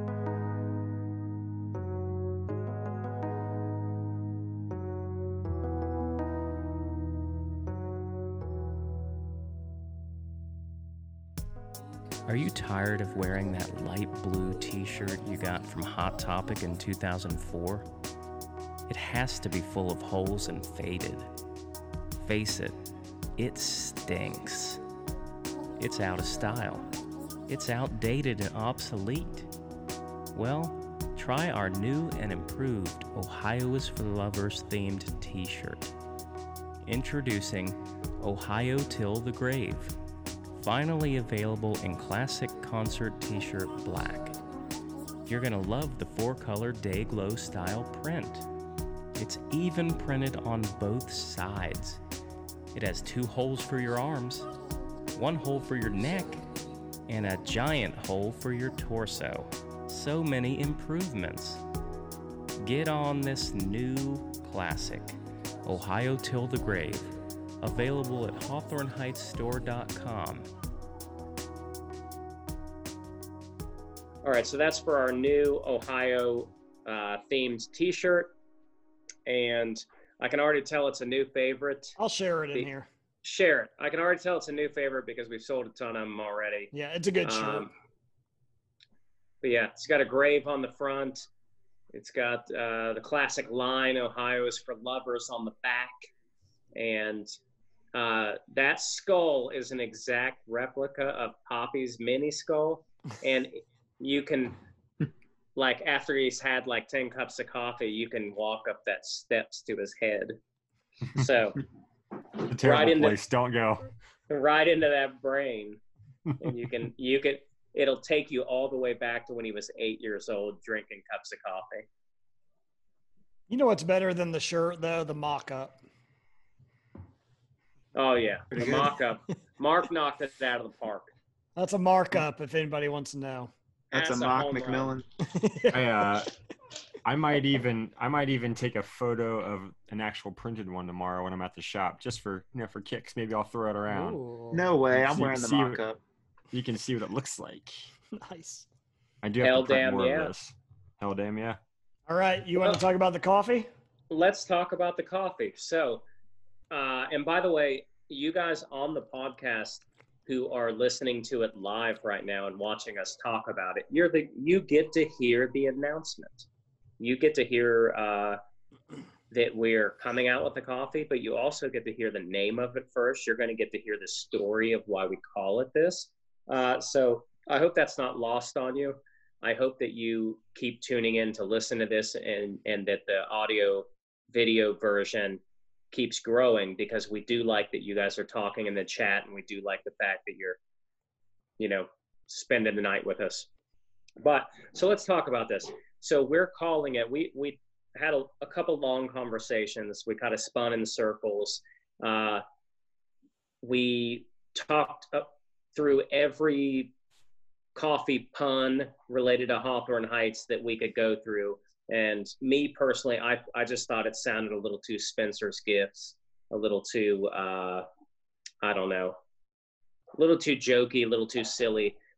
Because I thought that we wanted something a bit more serious and uh, something that was a bit more memorable and something that mattered to us. So I'm glad that we were able to spin this and find a place that matters most to all four of us in the band and it's to be honest with you it's probably one of the first times that we were all in the same room together not in this band but all in the same room going to the same shows together uh, which i think is really cool so we're calling it Burkhardt and uh, if one of you guys can type that into the chat I'll tell I'm you. Well, okay. Uh, because it's it's a weird word but um, it's H A R D T, correct?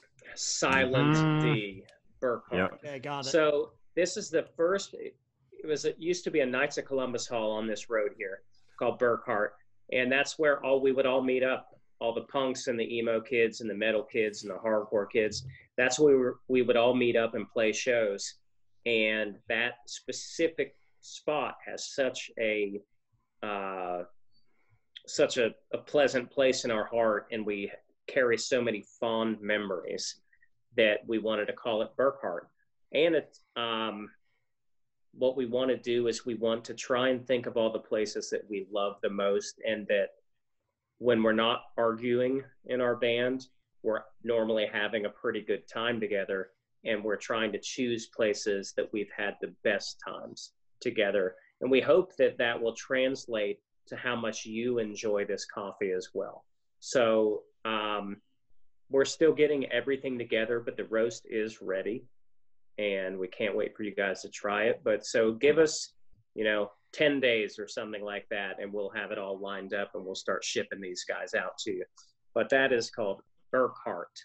But I would say I would say all of our musical journeys really started at that place. Mhm. Like Yeah. like all of our real musical journey, like started at the Knights Columbus on Burkhardt. When I I didn't know Poppy then, like I knew I'd seen your band play, but I didn't know you. Mhm. Um, but but somehow all of our things started in that one building, which is really funny. Yeah. Super So- weird. Uh, but yeah, that's one of the I I can't remember, but that was definitely one of the first shows that I ever went to when I moved to to Dayton. Uh, was at the Knights of Columbus and a and a hardcore band called As a White Iris Wilts. Oh my. Whoa. You remember that yeah. Whoa. Mhm. Whoa. So yeah, so that was that was like the first group of people that I met way back then. Um, I think they were from Greenville. What was that like uh, kind of nerdy looking guy's name? He always wore like the 50 style glasses, kind of like um what Kurt. You remember that guy? Oh yeah. Oh yeah. Uh, but I won't tell you what I know about him, but go ahead. I don't know anything about him. I just remember that was one of the first people that I met because my my uh, my metal band was coming to just hang out uh, at the show, and we were just talking, and those were kind of some of the first people that I met. But uh, yeah, so Burkhardt has a special place in all of our hearts and has a special place in Hawthorne Heights history. Uh, so Matt had a great idea there, uh, calling it Burkhardt. Um, Well, and it opens us up to if we ever want to do another coffee, we just name it after another place that's touched us personally. Like that's yeah, it just opens Yeah. you up to have the whole world at your disposal for naming stuff. And that's our favorite thing. Our favorite thing is the fact that we've been able to travel because we play this music and it makes it ties the coffee together with us, our fans, and the road. So uh, be on the lookout for that. The, I can't. uh, I haven't. I'm the one that hasn't tried it, so I'm ex- I'm as excited as everybody in the chat. yeah, you might. I like the idea of you not liking it. I'll let you know. I will tell you Oh. this: I've had one coffee in my entire life. Uh, it was from. It was called Drink Water from Brandywine, and it tasted like blueberries for sure. And it's the only time I've ever read something fruity and actually got it. Like this one, this one I'm drinking right now: lime simple syrup, bright citrus, peaches, and honey. It tastes like coffee. I, I Um, will say good, that, but it that- I will say that one of the two coffees in this blend, when we smelled them, you smell the first one, it smells like coffee. You smell the second one, and you're just like, that smells almost nothing like coffee. Like Right. it had it had the the hint of coffee because you could see it. You don't need to tell me or the chat. They're going to get the whole. They're going to get the whole thing at the They're end gonna, of this. they're That's gonna get it. They're They're gonna, going to hear it. you go. "Whoa, this smells like." I mean, it's Yeah, it's fun to listen to. It might be, it might be boring for some, but I found it interesting, and you learn a lot if you care at all. I will say, just go take a stroll when this podcast is over. Just just walk. Just keep walking. Keep Yeah. walking till it's over. Add another fifty-three minutes, you'll be fine. It's fun. It's great. Get a couple more hours, couple more miles in. Yep, there you go. I mean, it, to be honest, we're like we're putting on a podcast every two weeks. Which, if you want to break our podcast up into, I mean, you have time to listen to it in fifteen-minute segments if you want, which I think is kind of cool. Yeah, um, it was great. The experience was great. I wish you could have been there, Matt, because I know that you would have enjoyed it and had a great time doing it. Yeah. But uh, it was the best thing for me was like we are all kind of experts on our own on our band. We could talk about it all day, not because we want to, but if people ask us, we can speak. You know, like we can all speak confidently on what we do for a living, how long we've been doing it, and what the story is of what we do.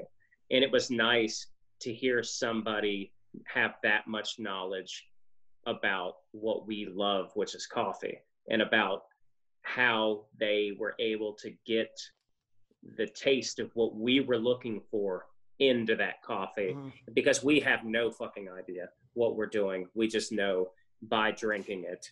Yeah, man, that tastes sweet. That's great. Yep. When you talk, when like we all like coffee and we know we know a little bit, like we know what's good and bad, Yeah, but it's I love anybody that's super into something. And when I Yeah. to that, I was enthralled by the enthusiasm. I like when anybody's Yeah. deep into anything. I don't care what it is. Like I Mhm. just love when anybody is deep and passionate about anything. And and that, and he is. So it's like Yeah. it's fun to listen to. Yeah. yeah, it, it it was a hell of a time, and they did such a great job. And basically, what we the notes that we gave him was uh, we like a full-bodied coffee that's not too dark, um, and we all really like floral and fruity finishings on a coffee that you can actually taste and uh, and he, he he shredded it it's it's absolutely great Well, Mhm. can I drop can I drop a few coffee facts on you guys? Yeah. yeah Okay. Do you know that monetary values are set by oil prices? Right? We all know yes that. yes Did you know the second largest commodity in the world after oil, which decides money, is coffee, which is No. I, I would have said or, I would have said orange juice and uh and and and pork. You mean you mean you mean you mean frozen concentrated orange juice and pork bellies? yeah, exactly. Um, yes. Let's see. The other thing, okay, this one I don't, this one, okay, this is a coffee fact that I'm reading, but there's no way this is a fact. If you guys are on the same page as me, it says add cream and keep your coffee warm. Coffee stays warm 20% longer when you add cream. I would That not seem- have thought that. Does that seem Yeah. wrong? Because cream's cold, right? Wouldn't it drop the, so whatever. Um, coffee is a fruit. I think we all know that. Maybe we don't. The most expensive coffee is made by Poppy. What's your guess? May, is it? Are we looking for a company name? Uh, nope. We're looking for a, uh, we'll say, a byproduct of life. Oh. Shit. made most expensive coffee is made in made in shit. You're, you got it. Yeah. Okay. Same That's with like it. same with like like with like what would be like mushrooms maybe like Kopi Luwak is the most expensive coffee in the world. It comes from Indonesia. is made by beans digested from the Asian palm civet. is it like isn't like is it a monkey thing like Oh, uh, it's- some sort of monkey? Oh, it's cat shit. cat shit? Okay. Oh. So a cat eats the beans, shits them out, and then you sell it for 350 pounds per kilo. Now, in in that line, So is there Pibbs, also get to a work. monkey? Is there also a monkey that does the same thing? Can you can you mean, look that up? deep Maybe this maybe you're a monkey shit aficionado. You're talking about something I don't know about. I, I've heard. what do you I've know about that. monkey shit? What about it? What about it passing through the cat makes makes it worth that? Like, what does it do? It's crazy. Well, I've got some right here. Um, no, I'm kidding. What do they What do they claim? Is- is I, I, the I'm just reading. No, I, I don't know. I, I don't. I. Also, somebody stumbled upon this. Somebody was experimenting and thought Yep. that, like, I should try to do that. hey, you want to drink cat shit? Yeah. Sure. Like that's I'm how it open. started. I'm interested. So- I'm open to it. So let- so I just I just Google searched monkey shit coffee, and and it and it the second thing the disturbing secret behind the world's most expensive coffee, the Kopi Luwak, is made Yep, from that's it. coffee beans. Oh, so so it's not cat shit, it's monkey. Well, I mean, this one says sort of- cat. This is really, it's, it's really a I mean, shit. it's, It's really a shit based coffee. I mean, you work with what you got around the house. oh my god, it, that's so insane. yeah. I don't. I can't believe that I that I've heard of that before though. That's I can't believe you. Googled monkey shit coffee. The- your, people are going to find out about that on your Dateline episode. Oh yeah. after after he, after hearing he's been drinking coffee since eight years old, I know that anything's on the table. yeah. Oh my gosh. And there, Um, Oh, you know that there's a deep, dark, the deepest, darkest channel would be Poppy's search history. I'm not. Oh, I'm yeah. not willing to go down there. that's probably the brightest spot we got there. yeah. The old M, the old MSC, if you will. Um, okay, we've got an Amer- the average American spends one thousand ninety two dollars a year on coffee. That's around twenty dollars a week. That is also close to the price of the newest iPhone. Hmm. Another fact. That's a lot of money. So when everybody's like, remember when Apple used to sell two hundred dollar phones? Well, you're buying it. You're spending it on coffee. Um, a couple other ones I thought was interesting. Did Finland is the world's coffee capital, which is weird. Really? I had no idea about that. What do you mean by that? Like mean like I don't they have, know. Like, I mean nothing by it. It says though Finland does not produce any beans of its own, its citizens drink the most coffee in of any country in the world. okay. They're cranked up. So Ethiopia, if we're talking brewing or coffee beans, Ethiopia's the champ. Yeah. Um, instant coffee's been around for nearly 250 years. Pretty wild. Um, coffee, and the last one I wanted to bring up, this is interesting. Coffee was originally chewed. like chaw. Maybe that's somebody somebody chewing on cat shit. Was like, I've got it, I've got just the idea. I'm getting a little, little, this is a little pick me up. Um, but yeah, they used to chew it, grinding berries together, adding in animal fat, and rolling these caffeinated treats into tiny edible energy balls. Is what uh, what it says on here. So that's some uh, coffee facts. That's Right some there. wild ass times. And then that also on here, by the way, number 11 on here, it says chock full of nuts contains no nuts. No shit. Stupid. No That's a shit, s- literally. That's stupid. yeah, no shit. World's cheapest coffee? No shit. So Man, that's just some coffee facts. That's it. I it. like it. love it. So I'm glad I'm glad we can buy coffees in bags and not coffees from cats. Yeah, so we're we're super excited to get this out to you guys. Um, we will be crafting our entire story uh, based on everything that we did and how it works into Hawthorne Heights lineage. But give us uh, two weeks, you know, 10 days to two weeks, and we'll have it all spun around like a nice little package for you. And we're really excited about it. Uh, real quick, I'm going off your notes, JT. What we've talked a lot about how much we love coffee. What do you hate about coffee? And in your thing, you wrote coffee culture, which I know what you're getting at. But what do you hate about coffee? Uh, I don't like any anything where somebody talks down to you because you know less than them. Yeah. So that's what I mean by coffee culture. When you walk, like one time I walked into Intelligentsia, and even though I really love their beans, it's great. Uh, I walked in there and I literally had to go to a meeting. I had to take my coffee to go. I had to. I did not have any other option. And I think I even just ordered two shots of uh, Black Cat espresso. And they were like, we don't really, you know, you can't really get that to go. You know, uh, it's going to be like all burnt tasting. You really, the proper way is to drink it here and to drink it quickly. And I was like, cool, I'll take two shots of espresso to go. Uh, you know, I'm a, I'm an adult man. If I could and did have the time to sit down and relax, that's how I would prefer to have it. And I would also like to have it the way they want me to. But on this particular morning, I could not.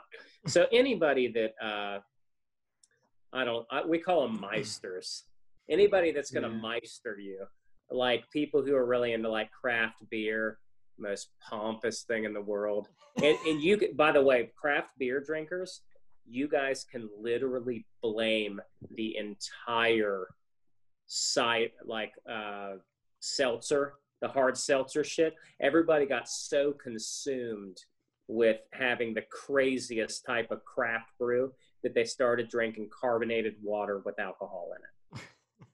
That's what happened. I mean, that's The also because like LaCroix and all those things. like- the bubble burst on your ass. Mhm. Uh, but anyway, you know, like but we we both is saw like- it in San Francisco at that one shop when that guy was. Remember? Do you remember? Were you there when that guy ordered an espresso to go, and he was told no?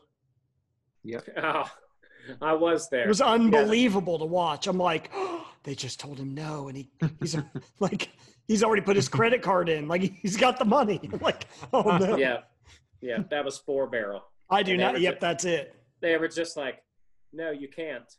Dude, I just listened to a Rogan where they had this this uh place, this restaurant that cooks like old like aged steaks and stuff. They're like five hundred dollar steaks, and people will get them rare or well done. And he's like, the guy's basically like, it kills me when like he's like, I spent so much time on this. It kills him to do it, but he's like, I got the money. Like, I'll cook that thing. Like, I don't care. Like, that's what coffee. Why do coffee shops not do that? Yeah. Why? You got the I money. I think we we all like the nicer, modern looking coffee shops, but like, why does there have to be so much pretentiousness? In a lot of Yeah. these It's places? it's it's always the. It's in the eye of the barista. Yeah. Is Yeah. all it is. If you for sure. if you get somebody who it doesn't matter where that person worked if they were working at a high-end bookstore you know they can't believe that you would come in there and buy whatever book. You know, Stephen. Oh, you're King. buying Harry Potter? I cannot believe you would come and buy Stephen King, right. Yeah. Yeah. like stuff like that. And it's I mean, if you, uh, to be fair though, if you want to have it your way, which is Burger King's slogan, you should go to the Burger King of coffee shops. That's Starbucks. It Hardee's. is what it is. I I was gonna if say you- I thought it was Hardee's. if you want to have a good coffee, you're going to have it my way because I know what's good. I mean, this there's a part of me that kind of backs it. Like I kind of like like a nice restaurant being like, no, we will not keep cooking your fish. Like we will not. I kind of there's a part of me it's it is pretentious, but I kind of respect it. They're like, no, we're not going to do that. You came here because you thought you read on Yelp that we were amazing. Uh, can you please let us show you we're amazing and not make fish like you do at home? Like, what are you doing? that, that that's a that's a very good point. You're you're going to a place and spending your money because you like the way they make it. Yeah, you're buying eighty dollars steaks. Like, why don't you? But but I do think like if if you can explain to them like just like you did, you it's such a nice explanation. Like, l- you came here for a reason. Let us show you why you're here. Yeah, if you don't like then- it, don't and it- come back. don't come back exactly but that there's such a good way to like to to do that without making the person feel less than and they're never gonna like th- they Yeah, might like, like- leave they might leave the whole industry period like Yeah. it might not be one custom one shop lost a customer it might be that that person just says fuck it folgers and maxwell house forever or Yeah. k cups for life I, i'm just going i'm getting my what is it the breakfast the donut shop blend and that's all i'm fucking Yeah, drinking yeah, yeah, yeah. I will say, I will say this. It's I made love, a lot of money, dude. That I love that packaging. Uh, that's shit coffee. when I see the donut, when I is so good. when I see the donut shop blend packaging, all I think of is Bed Bath and Beyond. That's all I think of. and I do see like I love that I- Andrew is sticking. Oh, okay, that's Kevin. I was like, Andrew, you got to stick up for your K cups. Let's go. and, and I and I don't mind somebody that has more experience and expertise than me, like explaining to me uh, how it should be done. I think that's great, especially if you're at a place that's like known for doing things. Mhm. Uh, but I don't need a barista berating me and like kind of looking at me like I'm a dumbass. Yeah. I don't, but I don't Yeah. need that In, anywhere in your my life. you don't need that in your life. Period. Yeah. Yeah. So like, I don't like that part of the of the coffee culture, which is very snobby to a degree. You know, uh, you can do it the right way. Is all I'm saying. You can do it the right way. But I mean, that's I- a I personality think- thing. I think it's one of those things. If somebody, I mean, you can gauge somebody. If I'm working at a coffee shop and somebody's like, uh, yeah, can I get that to go? And you can tell they're like, they're going somewhere. They're not just like, they're, tr- they're not trying to ruin your coffee. They're trying to get out of there. Like, Yeah. if they've got the money and you've got the coffee, the transaction's made. Like, Okay. put it, put it in a cup. Let's go. I got I got a I got a little little wrench to throw in in this time of COVID. Like press was open pretty much the entire time, but it was all carry out. It was all takeaway. Yep. What do you do? What what do the pretentious coffee Yeah. shops you say? No espresso. No espresso. Oh, you just you just you can't sell half of your drinks. I bet. No, they're making, I bet they're making concessions now. I love No, that, Poppy. what- Shot fired. I love that. Oh, yeah. What I Fuck 'em. think would happen because this isn't the owner out there doling out espresso. This is No. somebody that this is somebody that he hired. So that guy is probably going. I, I'm sorry, I just can't work here. I can't work under these conditions. There, every drink that I give is bad now, and I just Yep. can't do This is a kid reading two about things. him. Yep, this is a kid reading two things: Reddit and Karl Marx. Yes, it That's is what's about going on. him. It's all about him. So, uh, I just choose to not deal with those specific people. Yeah, I do hate that. Uh, it- It's it's kind of like what I mean. You got to kind of go back to like what is a transaction. If you've got money, if I'm a business owner and you have the money, I'm going to give you what you want. Like I don't. Now outside of if I'm like a high end restaurant and we're known for our fish and you want us to cook the shit out of it and kill it, maybe not. But like on a coffee to go cup versus mug, I mean, come on, who cares? Like really? Like if you're Yeah, Like a lot of, if you're like one degree off, it's different than, you know what I mean? There's so many variables in that. Like you can't, a paper cup, come on. It's just ridiculous. And if you're willing to put two shots of espresso on a glass of milk, well, then you're willing to do anything. I mean, that's literally what that is. Yeah. That's what a latte is. It's literally two shots of espresso on a glass of milk. So if you're willing to do that, you can put my espresso in a cup and let me leave your little spot so I don't have to play a board game. Well, Well- pretentious coffee shops. Yeah. But That's also there's a place for them too. That's kind of cool. yeah, it's kind of cool. just, just not for us. Just don't yell at me. I think it's cool what you do. Just don't yell at me. Reverse Karens. Yep. Uh, speaking speaking of reverse Karens, my my moment of look at these clowns, which is dumb people on the internet. Uh, it's dedicated to Karens. People like Nice. sh- people shredding targets and groceries because they have to wear masks. Like man, it, it's I don't even care what you guys believe. If you think that we have to wear them or we don't have to wear them, like you're still a, a, an adult, a rational human being. That like we, you know what what the worst thing is, and you know we try not to get too political on here because I don't feel talking down to each other is what we actually need in our society, like how I just mentioned it. But like, people don't really understand that, like, once you enter a private business, all of your freedoms are not as they were written in the Constitution. So, like, you can't just go in there and yell and claim freedom of speech because you don't have freedom of speech inside somebody else's business. If they don't want you cussing and stuff like that, they can tell you to leave and get out of their private business. So you can't just go in there and just be ripping at masks and throwing a tantrum and being a cry ass. Like like you just can't do that because A, you're gonna get arrested. B, you're gonna get kicked out. You know what I mean? Like if you don't want to go to places that make you wear masks, just don't go to those Yeah, places. stand on the sidewalk. That's public Yeah. property. That's the public property you're talking about. yes. That's it. Go stand there. Like it's, it's fine.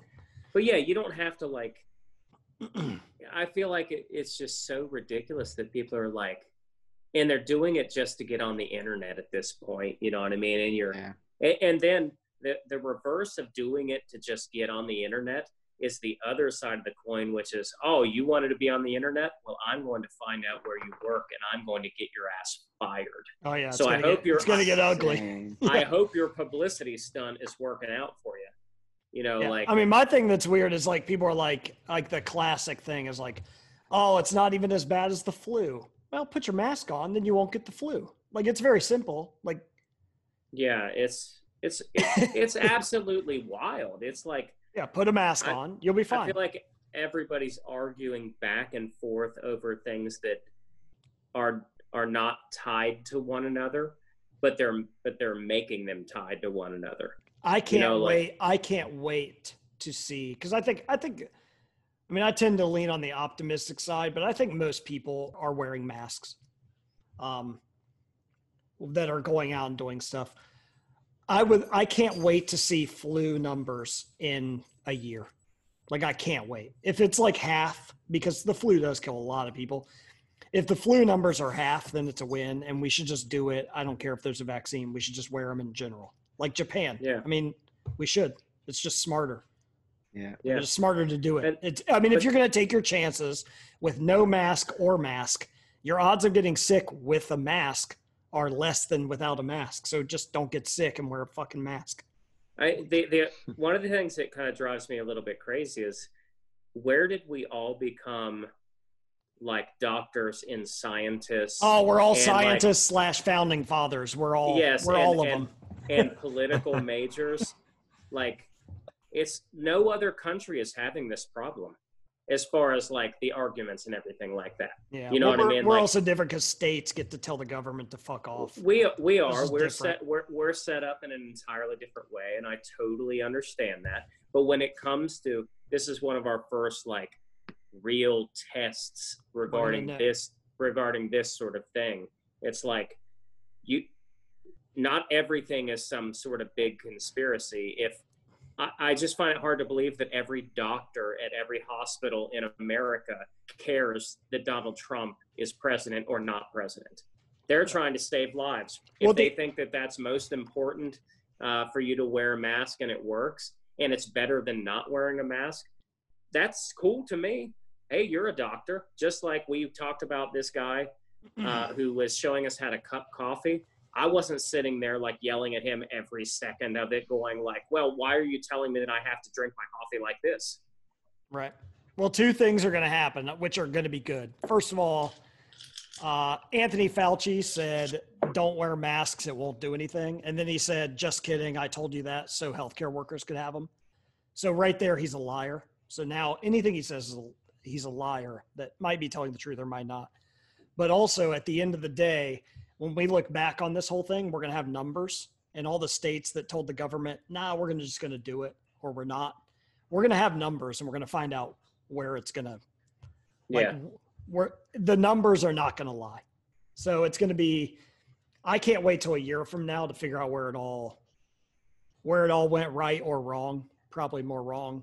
Uh, but then you can theoretically learn from that um, hopefully sure. And that's, but you can all that I'm twist you can also twist any number of anything to whatever you want yeah. so some And, people you will know, say well we saved x amount we like you could you could twist any statistic to whatever you think so yeah, and I'm not trying to get like onto the political side of things. I'm just trying to, like, on the human side of things, like, to be like tearing up a target, like when we're in the middle of a pandemic and like everybody's gonna lose their house and you're in there like throwing masks everywhere like a like a you know an eight year old who was just told that they can't like have a, a hershey bar like that's in that's just like that's silly But as many as be many better. times as we see that on the internet, we've got to keep reminding ourselves that ninety nine point nine nine nine nine nine nine nine percent of people are not doing that. absolutely i totally agree with that but i i need it to be 100% for my sanity. Yep. if it's if- one person during this entire thing that's one too many because it's so absurd and so crybaby. Like you've been like we we've created the term karen because of these people. That's what's ridiculous Delete. Here's the deal: you delete Facebook, and then you just see it on Entertainment Tonight, and then you're like, "I want a loser." yeah That's it. for sure That's it. for sure but I uh, just it's want people to be cool. I want people to be nice to each other, and like if if you don't believe in something, just like if you don't like our band, please just don't come to our show. It's totally fine. I don't want I don't want you to do something that you hate. yeah. You don't have to throw a bottle at my head at our show. just yeah, don't come. just just don't come. It's to, it's totally fine.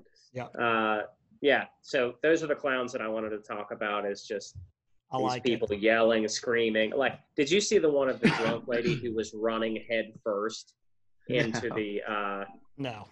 Oh my! I'll send it to you guys here in a bit. It is like The Walking Dead. She is running into into. She's trying to get into this bar. And Okay, Courtney's on it. Courtney's in the chat saying the bar, and that's yes. yeah. If Courtney, if you have it, go ahead and pop it in the chat. uh, but like it's like Walking Dead style, and all the there's like three people that are like like laughing at her while she's doing it, and they're being like, and she's like being racist. She's like the Uh. absolute worst, and she's shit hammered, and she's running head first into this like glass door. Here's the Crazy. thing. Here's the thing that people don't realize. Your constitutional rights are pretty cool on the sidewalk. But the second you walk into a Hobby Lobby, if they say you must wear a purple t-shirt to be in here, that's the rule. Mhm. And that's that's the same private property rule that all all those people would would back at their own house. It is what it is. Sorry. Like like if you're on the sidewalk, you can do whatever you want. But at the second you're in my spot, you do my rules. Like it's just how Yeah. if you don't like it, you leave, and that's fine. Like that's fine. And and I get it, you know, our our Yeah. country No, set up that Jenny Jenny wrote no shirt, no shoes, no service. That's it. I, it doesn't matter Yeah. if you like it. It's our spot. and it's on our window. So if you want to come in our place, you do that. But Put you know your how, shirt- like, put your shirt on, p- people don't like rules. They don't like to be like, dude. they don't should like to be told what to do. people should make signs that say no shirt, no shoes, no mask, no service. Why are people not doing that? I don't know. Maybe we should be doing it. But I mean, it's just a simple thing. If you're driving 80 on the highway, your odds are worse than if you're driving 60. If you go to the grocery without a mask, your odds are worse of getting sick than having one. Yeah. And I'll be honest, when I when the first time we went to the grocery with masks on, my glasses are fogging, life sucked. It was terrible. Now I just put it on. It's like I mean, I guess it's worse than going, but like it's worse than it used to be, but it's not like it's not like it was the first time. First time Yeah. it sucked. Now it's just like part of business. Like it's just like, okay, cool, I'll put this on, go in there, get the stuff, bring it home, Clorox wipe it, whatever. Like it, it kind of sucks, but what else? Better safe doing? than sorry. Just in mm. it reg- in almost anything in your life, better safe than sorry. Yeah, and It's if you and if you don't believe if you believe in COVID being a big conspiracy, then cool, you're not going to get the flu. You still win. You're still a winner. You know what's Yep. crazy? I had I had a dream last night that might have been multi-part. Uh, it was about me not having a mask, trying to go into like stores, and like it, it was weird. Like it was such a strange thing. Like like freaking out about not having a mask and not being able to go into a store. Like oh shit, I can't do anything because I don't have one. Like oh yeah, so just make a point to like have one on you at all times. Bobby, I'll So give you you can go 20 anywhere. bucks. I'll give you 20 bucks if you wear a scream mask into the grocery. A scream, a scream mask. Yeah. Like one of those like Uh, ghost face. yeah. Ghost face. I mean, shit, just buy me one. As long it as you over. film it. If you Yeah, you film it, I'll it. give you 20 bucks. Okay. Okay. Perfect. Well, Are you, are you gonna uh, send me the mask? I'll bet what I think we could probably ban fund you the mask if you go to Thanks. Kroger wearing this. It's uh, it's Mark's turn. all Mark, right. It's all on you, buddy. It's time for a little segment we like to call Hawthorne Heights is never. We've definitely been squashing some rumors about our band. On this one, uh, something I was thinking about the other day. I don't want to name the name of the band. I don't want to call anybody out because they're a nice band, but uh, some other bands that have been around for such a long time, when they've had some member changes and whatnot, they've had fill-ins or auditioned and got people. I'd like to state that Hawthorne Heights has never had randos. We've never had anyone in the band that was like auditioned or filling in for like a weird thing, somebody we didn't know or anything. I mean, the band started as as five friends that were all from the area. When I came in uh, ten years ago, around right before Skeletons was released, it was because of a lot of the guitar parts in Skeletons. They needed to add another guitar. They could have did auditions and got whoever they had it wind up was kind of backing them. You can check out the last podcast for that story but this is before it went diy but uh they could have you know brought in somebody or did whatever but they brought in me it was who was somebody from their hometown um that was a friend that was just playing in bands and then uh i think it was was it six years ago that aaron left Mm-hmm. when Aaron left to uh, work on another project he was working on, uh, there was never any talk of us. We never once said, "Oh, should we do auditions or do this or that?" It was just like, "Call Poppy. That's our dude from back home." So Well, yeah, Poppy also did merch, and I mean, you worked Yeah. for us, and It, it- yeah, kind of worked out, but but yeah, that's yeah. It was actually called Poppy back home. You guys were in Europe. yeah, Aaron Yep. waited. Aaron waited till international waters to tell us, which is an interesting choice. Ev- it's the day after my birthday, goes. man. everything goes out there. We played in Dublin. I had a great birthday, and then we got on that ferry the next day to come back over. And he goes, "I got to talk to you guys." I thought he was kidding. On a ferry. Like, what a weird decision, but whatever. I don't even I don't even think we've had like um like you know this is it is what it is, but we've never even really had to hire out our crew. Uh, yeah, as exactly. as like it, There's never been Randas.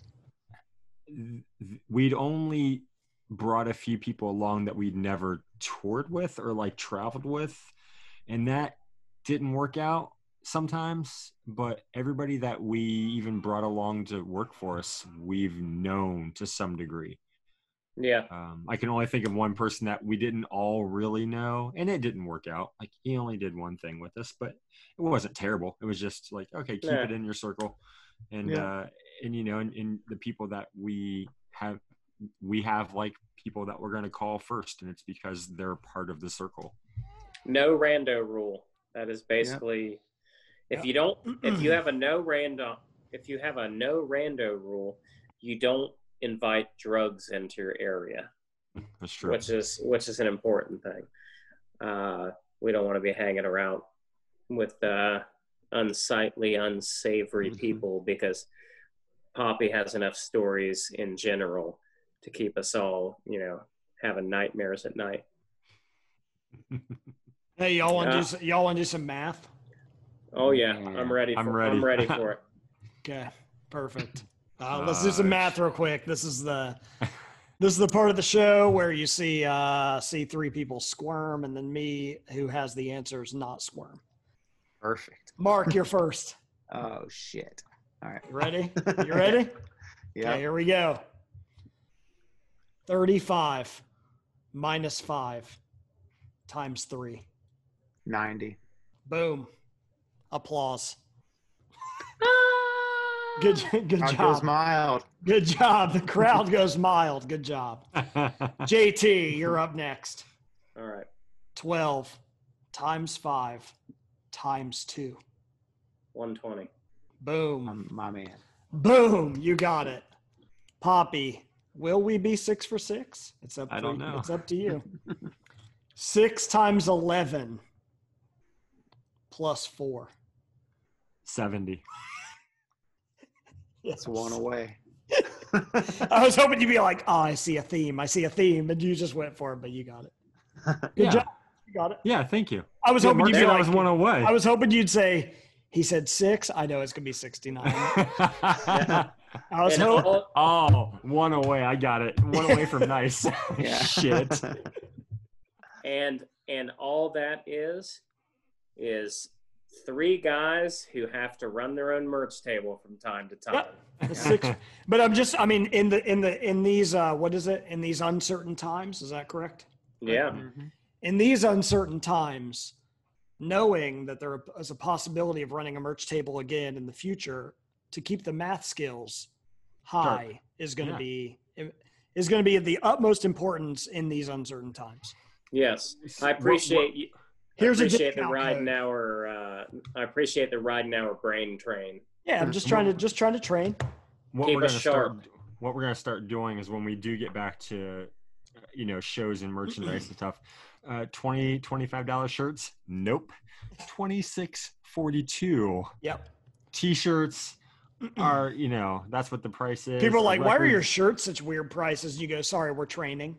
We've we've been training on the podcast for a year We're training good on at math. math, yeah, we're tr- we've been mathematically training since March in We're these so uncertain times. Yeah, we know the Oh, shit. scenarios that's it. Oh yeah. All right. Well, I I, we hope. it.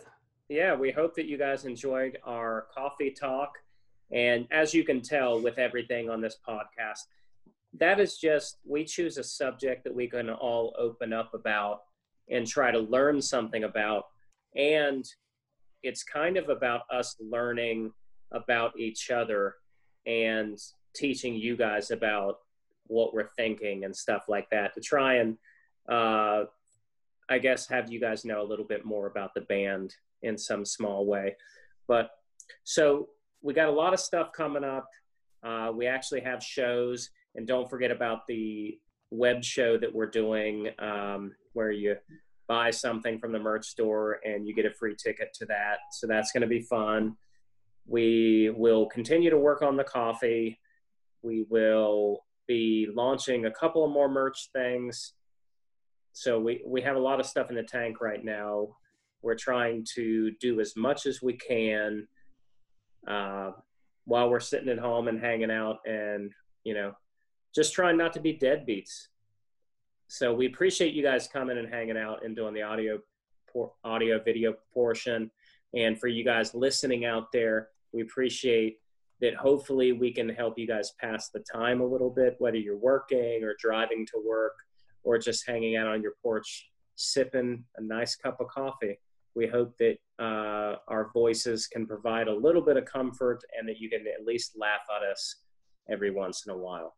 So, Hey, real Thank you quick, for. Andrew. Andrew is coming to our uh, drive-in show, and he's in here. Andrew is no K cups. Andrew is the tallest man in Ohio, so I'm Oh, assuming that's right. I can only imagine at a drive-in show, I'll just see his head and neck popping out of a sunroof. So that's what I'm hoping for, anyway. But uh, Wonderful. Well, it'll be fun. Wonderful. It's going to be good to see you. Uh, so if you want to help, you can always go to Hawthorne High, or actually paypal.me slash Hawthorne Heights. If you ever want to just kick us a couple dollars to uh, fund the cause, paypal.me slash Hawthorne Heights. That's all you got to do. But really, all we want you to do is go to our merch store and pick up an experience or pick up a something like a mask or a t-shirt or something Web like show. that. But we got the web show Yeah. coming up. the web show, all that stuff, it just it it fuels us on and we have a whole year to get through. A whole fucking year. So we have to rely on our fans. We appreciate you guys so much. Next up, next week's topic is something that we all four know a lot about, but we all have different expertise in, and it's skateboarding. You might not have any interest in skateboarding, but don't worry, we're going to inform you in a way that we hope that you feel is at least interesting. Yes, longboarding does count. So, we're going to tell you about our experiences growing up skateboarding. Some of us still do skate, some of us like to just uh, watch professional skaters, and some of us are too afraid to do it. So, to, every, to everybody that doesn't skateboard but still might come to that episode, uh, my only skateboarding I've ever done is on Tony Hawk. So I'm with you. yeah. So, so, So don't you worry. So you can still come because I'm I'm going to be there and I have nothing to add to it except for Tony Hawk. And I bet I can grind longer than any of these skateboarders on here. Yeah, this is not going to be about professional skateboarding. You're not going to have to know anything about it. No. It's about the culture and how it ties into music and how it how uh, we had fun growing up and and all of that stuff. So uh, we hope that you guys tune in, and we hope that you guys have a great time. So be safe out there. If you really, really want to know about our coffee, Burkhardt, listen to the uh, following recording of the cupping. It's it's very informative and it was a good time. So we love you guys. Thank you for listening and tuning in and doing all that stuff. Thank you so much. So this has been Hawthorne Heights Gets Emotional, episode three,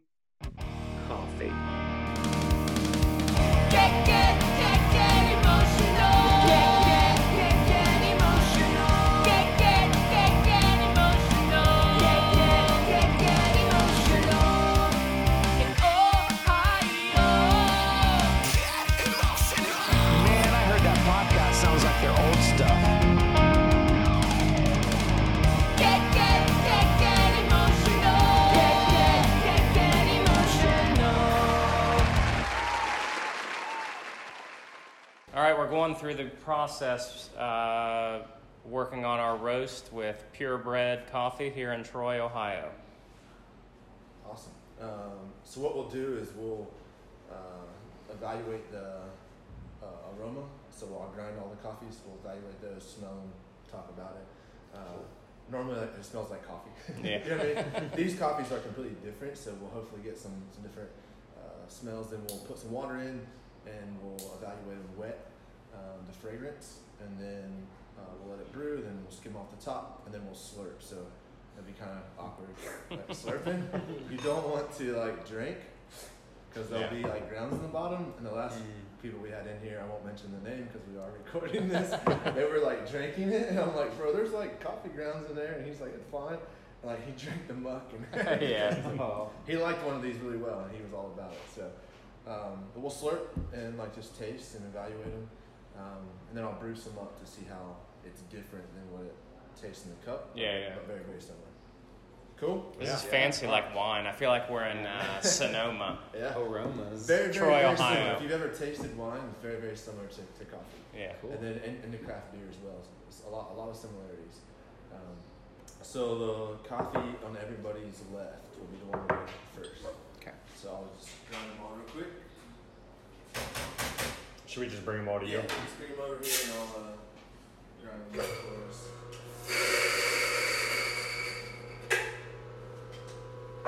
Biggest thing you don't want to do is get contamination.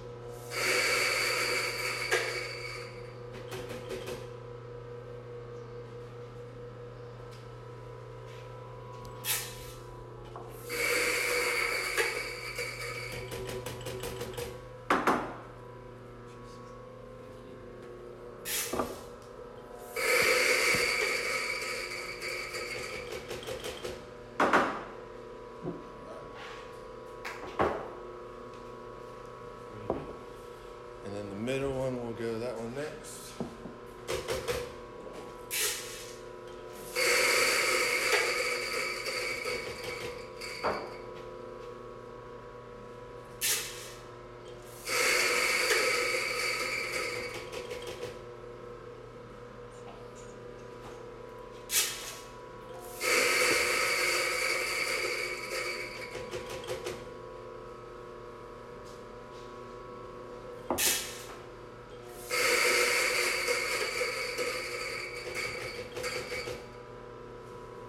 Is that, that's you. Yeah, since the whole COVID situation, we used to do this all together. Yeah. So everybody would go around and like, Yeah. basically you're sharing saliva, and so like, it's kind of made things a little different, more, uh, more sedentary. sedentary.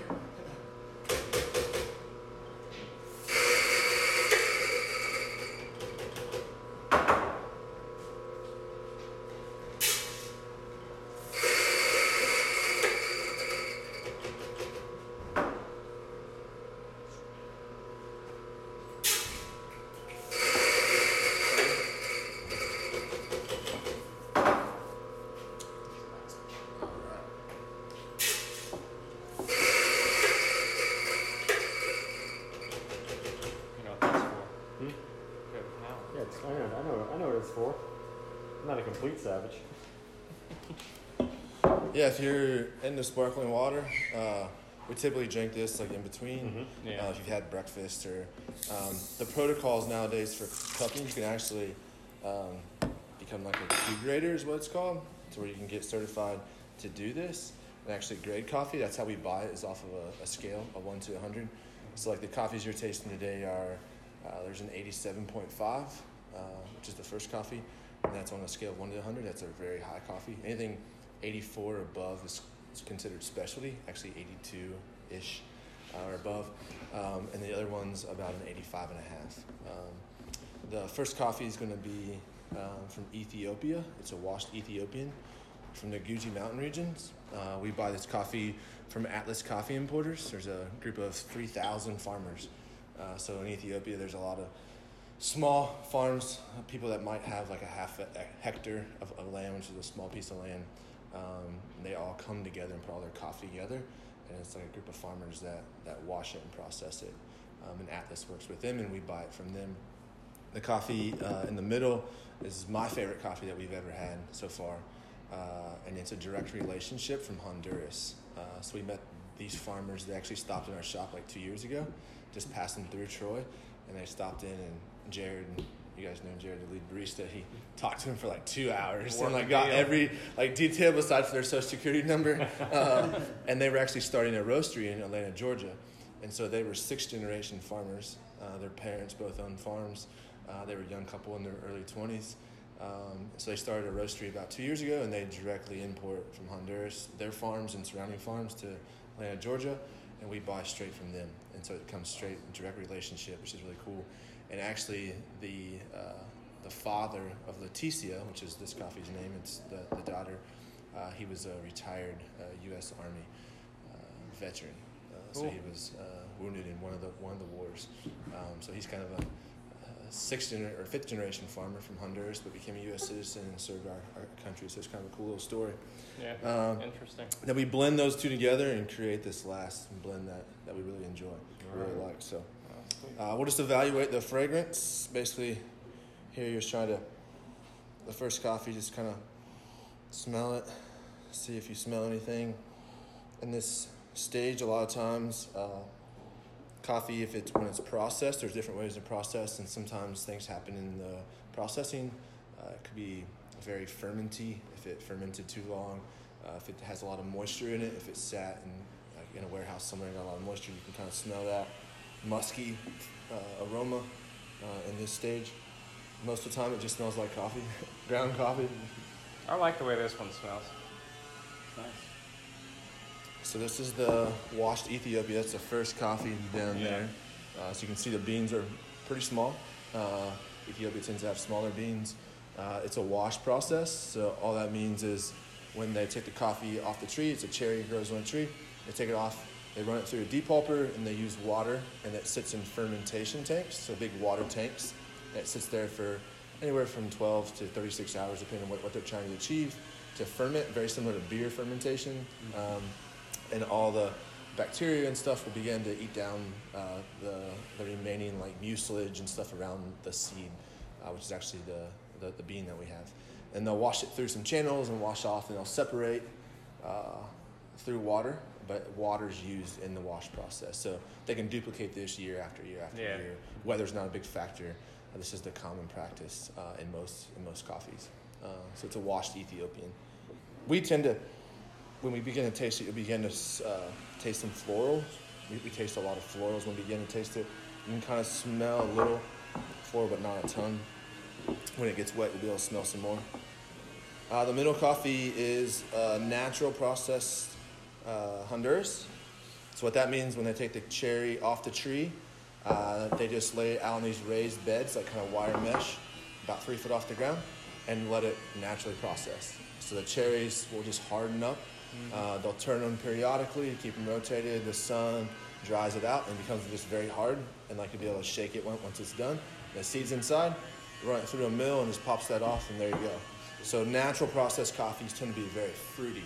So Yeah, you get a it's- lot I can fruity definitely notes. smell fruit in I can this. smell the difference, but Yeah. I can't pick up what it is. Yeah. So these these tend to have a lot of sweetness, a lot of juiciness, a lot of fruit. Yeah, when we brew this, we, we taste a lot of strawberry. Uh, Yeah, I, I smell. I definitely smell the fruitiness Mm-hmm. of some sort compared to the, the first one. Definitely smells like a fresh coffee. Yeah. Like, it, but it's coffee.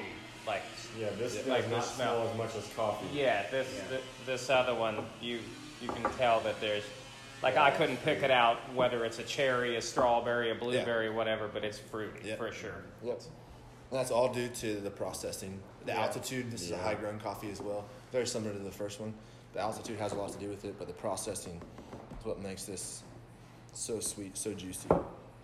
So then we take and we blend those two together, and we have a, a blend uh, of these two. So it's an Ethiopian washed and a Honduras natural. Um, and the ratio on this guy is just 50 50. So a lot of times you, you can play with different ratios. We have a coffee we have right now that we're using for cold brew. Uh, it's 25, or it's uh, 70, 70% uh, washed Honduras, 15% natural Honduras, this middle coffee, and 15% honey processed Honduras. Uh, we're using it for cold brew, and it's really good. But we had to mess with the, the ratios for a long time to get Yeah. it just right. Um, so this is just a 50 50 blend. And you can smell a little, Yeah. little fruitiness, not so much as just Yeah. 100%, um, but you get a little balance of all of it together. So, They all smell good though. That's probably because we are the lay person. We are not experts, but uh, we know we know when we smell burnt coffee on tour. I'll tell you. I'm gonna carry this around all day and just smell it. yeah. On smell alone, I can't tell you what I like more. They all three uh, have different. something a little Yeah, bit they all different, three have different properties.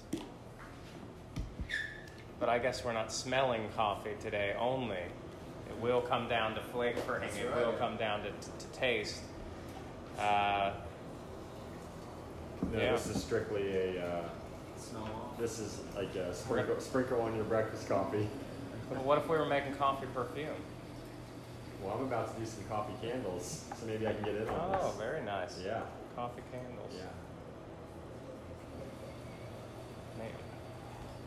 I like that fruity one. A lot of people who uh, use a lot of cream and sugar in their coffee, when you give them something like that middle one, uh, that natural processed coffee tends to be very fruity. They're like, "Oh my gosh, I can drink this black." Yeah. And we hear people say that, that's like our favorite thing ever. Yeah. Yep. Me, like, I'm like, uh, I don't know, maybe a quarter inch of some sort of creamer. I don't have to have sweetener or anything like that. Like, best for me would just be half and half. yeah. Um, but I can do like I can do black iced coffee more than I can do black hot coffee. But I also I, I'm not like a light and sweet guy. You know, I I just like a little bit to like cut the acidity. Yep. Um, That's the most popular thing. People just need to cut through. It's a lot of times people's stomachs can't handle. Yeah, just that's black me. coffee That's over me. and over and over if you drink a lot. So to cut through that acidity, just a little splash of, of milk. What are you running this time? I mean, obviously you're doing, uh, but since you're gonna fill all of our cups, Yeah. where- when are you just gonna stop it on your first cup? Yeah, so I'm going to start. Uh, four minutes is the standard practice for the SCA Specialty Coffee Association cupping. Uh, since I'm just doing it for myself, I'll look to see when I'm done with the last one. And basically, this is just the brewing process. Mm-hmm. So instead of having to brew all these coffees either through a machine or by hand, it's just a quick way to, to do it. Mm-hmm. Uh, but standard is once you start your first pour, and you wait four minutes uh, to evaluate. Uh, and what, we'll do is we'll call it's breaking. It's called breaking the crust. So as you can see, the uh, all the coffee grounds, some will stay in the bottom, some will come to the top. We'll create a crust on top, and with our spoons, we'll break through that crust. And when you do that, that's when you really get all the uh, the wet aroma. So four minutes is about standard.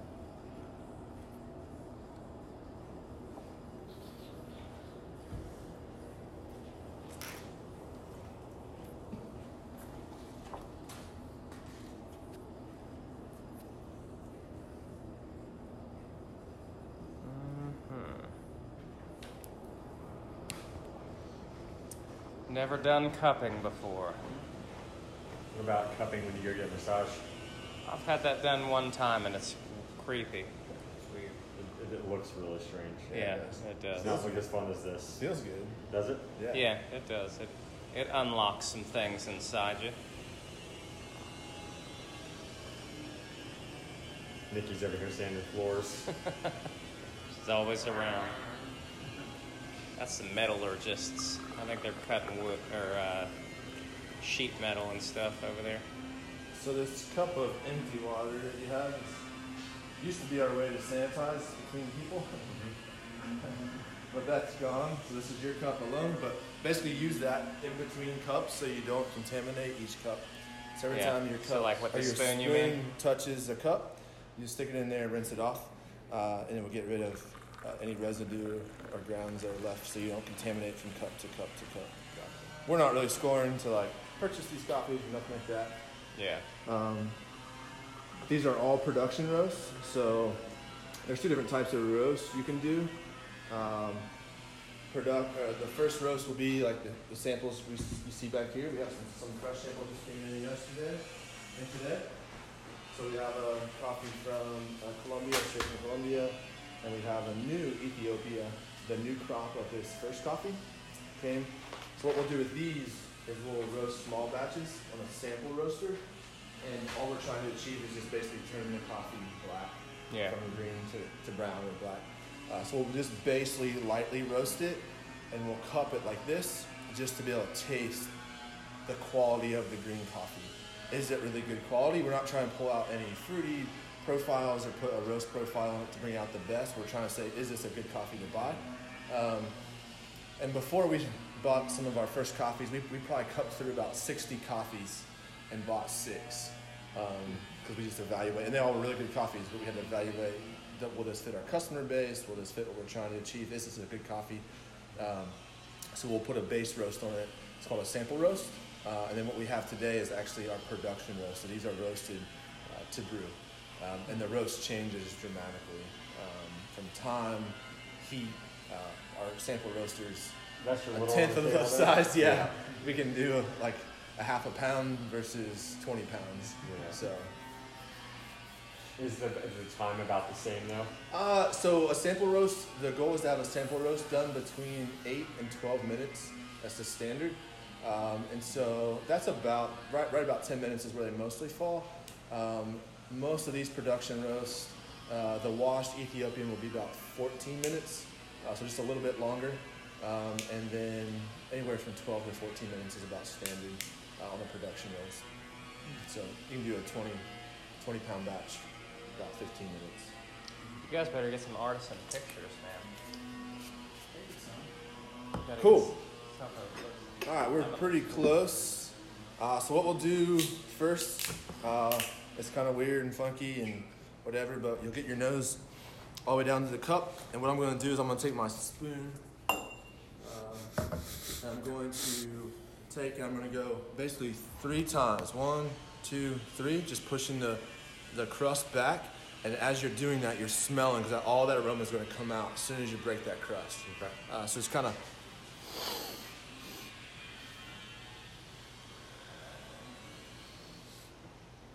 You can smell kind of what we smelled before. is kind of like uh, just a little highlight a little bit more. Um, I smell a little floral. Can't really pick out like if it's what it really is, but just kind of some floral notes. smells like coffee. It does. At, at least it smells like good coffee. Yes, though. It smells like good coffee. I, I wonder who will be the first one to pop their nose into the coffee from being too close. Just go on to the next one. Yep. So the next one should be a lot different than the first one.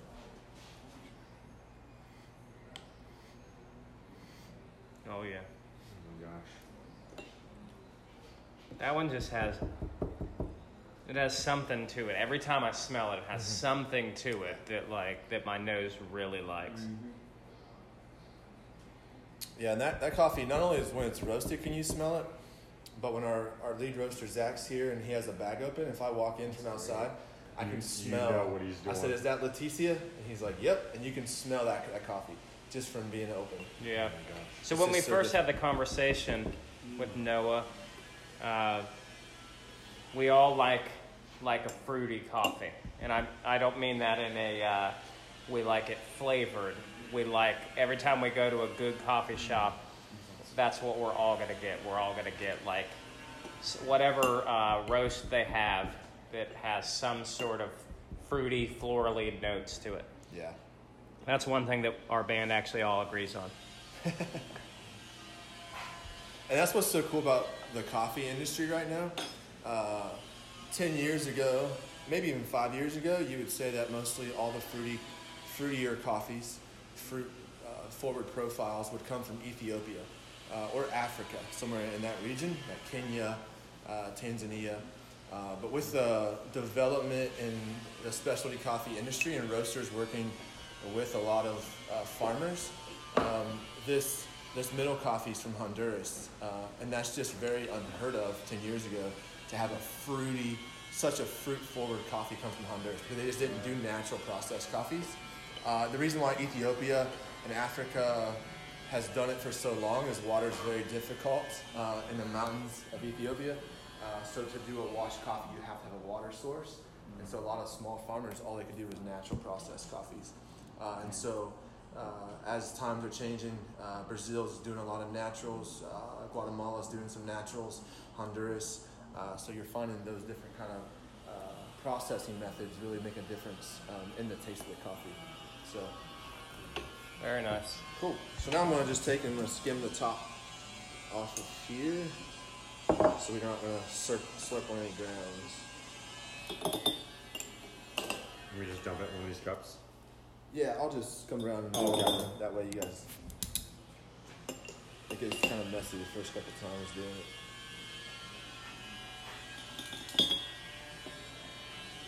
And you're just dumping the coffee grounds out Yeah, I'm just trying to get all the grounds that are left on top. Most of them go to the bottom. Like I said before, you don't want to drink coffee grounds. It kind of messes up the flavor, but we're just going to skim off the top. I don't know, man. You're uh, talking about guys who, who go to the some of the best coffee shops in the world on tour, and then sometimes we finish the night at Waffle House. Yeah, yeah. We're not afraid to drink the grounds, and we're not afraid to, you know, drink diamonds in a cup. There you go.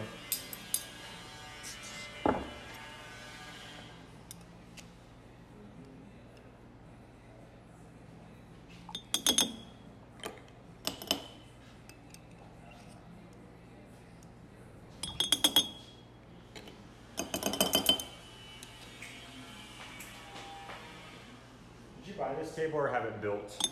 Uh, so we had it built. Yeah. So my stepfather is a fabricator, like what we hear next door, and uh, he built the frame. Then my 85-year-old grandfather uh, was a jack of all trades, and so this is just a piece of butcher block on top, and he stained in polyurethane the top. He actually did all of our tables in our coffee shop, so all the tabletops uh, in the shop and here. Um, he's standing polyurethane all of them. I don't have the patience for that kind of stuff. I like I like the color. It's a kind of coincidence, but the color of the stain is actually called espresso. So it Poetic. Kind of, it kind of was fitting for a, that, was that my choice or was that happy accident? I just liked the color, and that was just the name of the name of the stain. Gave the stain? What's that?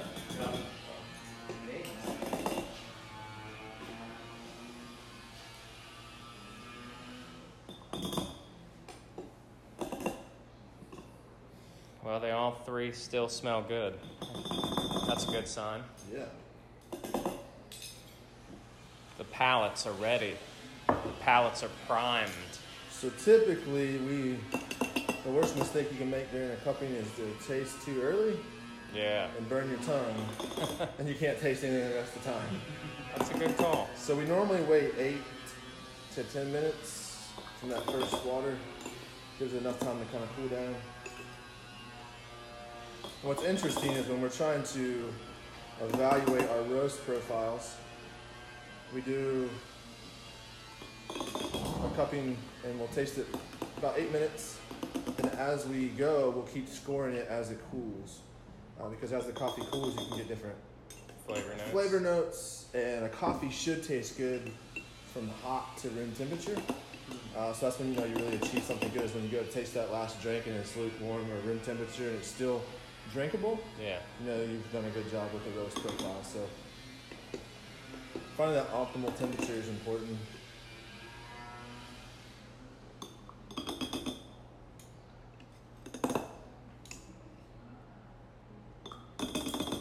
All right.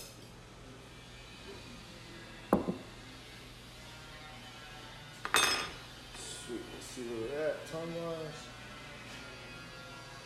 We're at 13 minutes, so we should be in pretty good shape. So here you just want to get a little bit on your spoon. This is kind of awkward and funny, and uh, just get a little bit on your spoon. You're just going to simply slurp it. And as you do, you want to kind of aerate so you can get it, roll it over your tongue, and kind of taste all the different parts of the coffee. Um, so in this this point, we're going to taste the flavor. We're going to kind of evaluate the acidity, uh, how acidic is the coffee. We're going to evaluate the body. Like body means, is it a full body like drinking milk, ish, or like a thin body would be like water. So how, how thick is the coffee? Uh, You don't want it to be thick like milk, but that's a good analogy. Um, what's the balance? Like how's it put together? Coffee should have like a beginning, a middle, and an end. So a lot of times you drink coffee, you might take a drink and like you don't taste anything until the very end, and it finishes really harsh. Or the opposite, coffee could be like very fruit forward the front, woo, like wow, it was great, and then nothing at the end. So we're trying to get a balance, a nice structure, beginning, a middle, and an end. Uh, then your aftertaste. Does it leave your mouth feeling funky? Is there a weird taste? Does it finish nice? Does it have a nice balance? Um, so we're going to kind of evaluate all those things uh, as we cut through these. So just going to kind of slurp and it's still a little warm.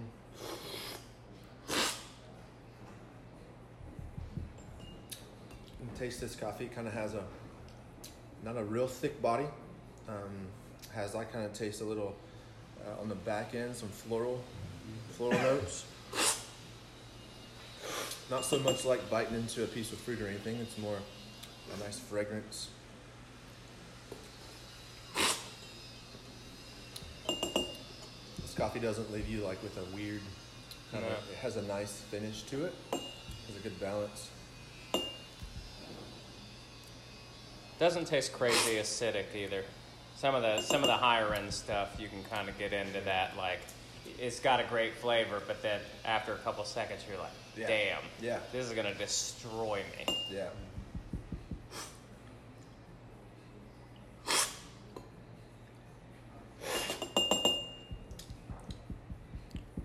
So it's just a good, good coffee. In the middle one, we'll do the same thing. Kind of taste the, hopefully the differences between the two. I'm gonna get a uh, Take a nice swig Oh, in I, between. forgot, I forgot to do that between the two. Clean the palate, baby. Mhm. I did before. we're cleaning the palate with sparkling water. It's Open, fancy. open water. Open sparkling water. Sustainable packaging. Very nice. Plastic-free oceans. Do you have a relationship with this company? Yeah, so they're based out of Michigan, um, and we wanted to try to find something that was not just bottled water. Um, and I had their sparkling water at a shop in Cincinnati, and like, for some reason, I thought it was the best tasting sparkling water ever. That's good. Whatever's out of the It's cans, definitely- you I yeah, it's definitely I think good. the can just keeps it cooler. Yeah. Uh, plus, it looks cool. Makes me feel like I'm drinking a beer, which is go. good. It's actually the same packaging that Coors Light uses. She told Yeah. me. Makes Do me you- this silver bullet. Yeah. Do you uh, have you ever seen a company called uh, Boxed Water? Mm-hmm. I found that, and the first time we ever had that was in Michigan. Okay. I don't think it's based out of Michigan, but it's just interesting, like that. This coming from Michigan, I was introduced to that Yeah. in Michigan. Yeah. Oh yeah. So the I middle like one this. you can kind of taste. It's real juicy. It That's a. Good, good description of. The middle one is one that w- if we went into a coffee shop, we would all really like this. And we, and we would have never tasted something like that. Yeah.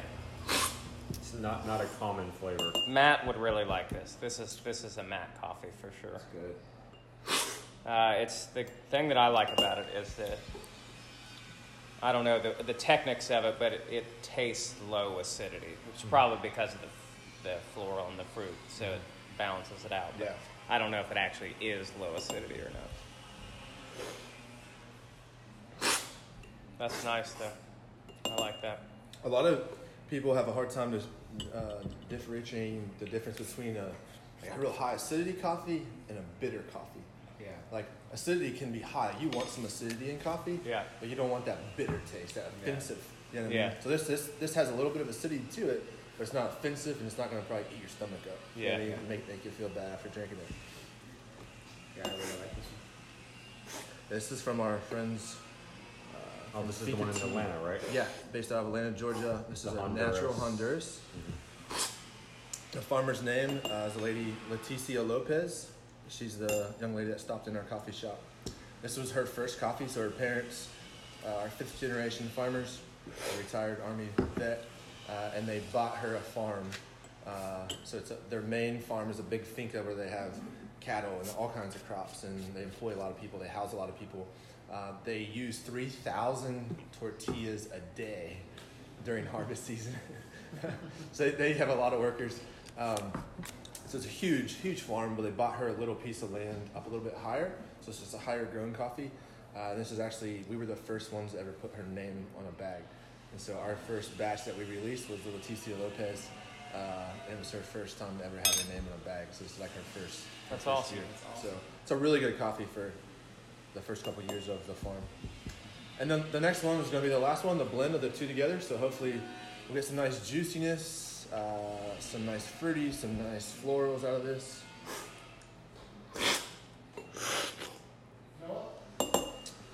Yeah.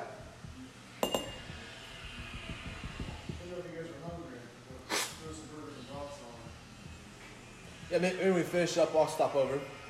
Thanks, man. And this this is the 50-50 blend of the This two, right? the 50-50 blend, yeah. So I feel a lot of like, like uh, out of the two coffees, I think when you combine them together, the body's a lot bigger to it. Uh, it's like the texture of it in your mouth. That's what I really enjoy about this coffee. When you blend the two, um, I think it's very, very, very juicy. Yeah, Still has nice. that that Yeah. fruit uh, balance there. Still has some floral notes. Yeah. Um,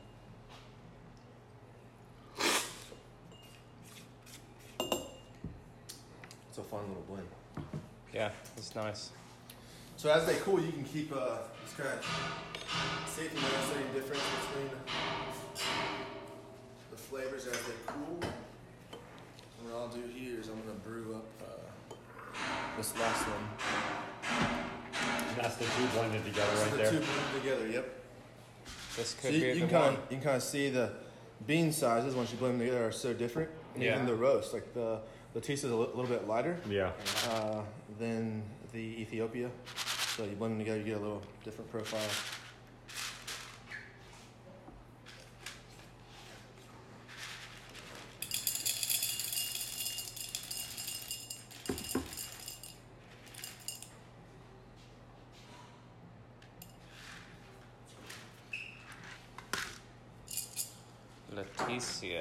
Leticia. Lopez. So we typically uh, we'll do the cupping within 24 hours after roasting our coffee if we're trying to really evaluate it, um, and then we'll wait 48 hours to brew the coffee. Uh, in the roasting process, a lot of CO2, carbon dioxide, gets trapped inside. A lot, a lot of gases uh, from cooking the coffee are still trapped inside, so that's released over time. Um, and so, brewing a fresh coffee, you'll see like when you put water to it, it'll bloom up real big, and a lot of gases will start coming off, and so it can really affect the taste of it. So we'll wait at least 40 hours before we actually brew. So like let that calm Yeah, down a little yeah, bit. Yeah, it degasses. You'll, you'll notice if like you buy a bag of coffee, uh, if it's very fresh, a lot of bags will blow up real big. Um, these ones have it covered up, but there's actually a valve on here Mhm. um, that will. It's a one-way valve, so it'll let the, the gases out. If you can squeeze it, you'll hear it degas. It's a lot of like fresh coffee, the bags will be all blown up. So Right. after we put them in the shelves at the shop, we'll have to go around and squeeze them, Yeah. let all that out. I always thought it was so you could smell the. I mean, you can't smell Yeah, it, but I yeah. thought that was kind of the whole point. I didn't realize it was a gas thing. Yep, it was to let all the gases out that are trapped inside. But 48 hours, you want to be able to really evaluate what you have. Um, you want to cup it because cupping and actually brewing are way different. What we tasted here will be similar to this, but it's a little bit different. And every coffee, the way it's brewed determines really what you're bringing out of it as well. Mhm. So when we're roasting, we're roasting. Okay, is this going to be for a drip coffee? Is this going to be for pour over? Is it going to be for espresso? What's it going to be mainly used for? And then blends, you can kind of, when you're blending, you're trying to, to incorporate all those methods. So how is it going to be on pour over? What if somebody uses it for drip? Will it still be good? Um, and most of our coffees that we roast, we're trying to achieve a balance across all brew methods because everybody brews different at home. So. Mhm. So today I'm going to brew on the Hario V60. I believe this gives us the best flavor out of the coffee to really determine what we're tasting. Everybody has their preferred method. Jared, our lead barista, loves the Chemex. Is that the one that's behind it? That's the one behind you. The filter's just a little bit thicker Mm-hmm. in the Chemex, and so it traps a little bit more of the oils. Uh, this filter here is a little thinner, so a lot of the oils that are, we're, we're tasting now, because it's straight Mhm. coffee grounds in the water we're drinking, um, will come through, and so we'll really get to experience what the coffee really has to offer. On appearance alone, I prefer the beehive to the uh, Chemex. Yeah. I like the way it looks better. I'll let you guys all take a little sniff of that ground blended. Delicious. It smells delicious. Yeah.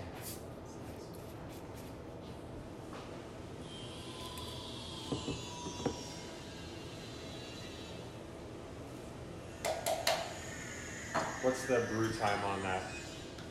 So here with the V60, we're going to use, um, everybody's ratio is different, so ratio really has an effect of your total brew time. Right now, I'm going to use uh, 28 grams of coffee and a total of, you'll see some of the CO2 coming out. 28 grams of coffee to 380 grams of water. I'm going to try to achieve a total brew time of under three minutes. Uh, so we'll Under three minutes. Yeah. So this initial phase is called the bloom. I just add about 40 grams of water and let all that uh, CO2 escape for about 30 seconds. And I'm gonna start pouring. Sorry to mess up your photos. Ah, don't worry. You do your thing. That's more important than the picture. Yeah. No, if we can't put it on Instagram, it didn't even happen. Didn't even happen. We're trying to be influencers here. What's We're your, not trying uh, to be. what's your scale there? What's the brand on that one? Uh, this scale. The brand is Acaia, and Pearl uh, is the actual scale itself, the model. It's nicer than the one Pearl. we tried. It, it reminds me a lot of Apple. Yeah. All the packaging was very, very, very similar to Apple and the look of it. Modern and tech. We bought them because they were recommended to not break from the abuse of using them every day.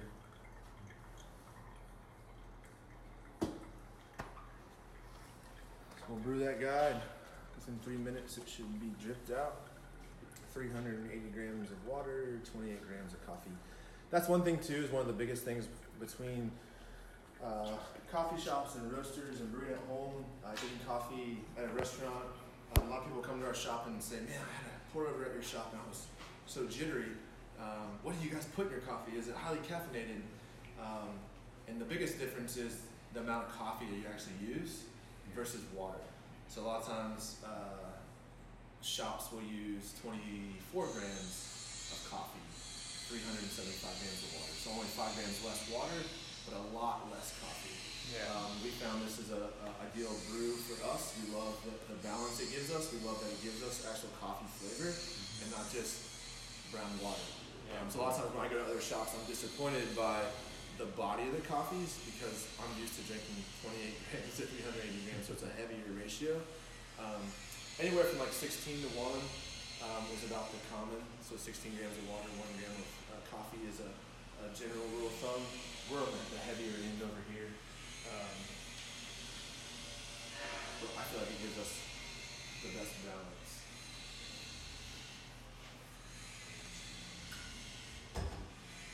Sweet.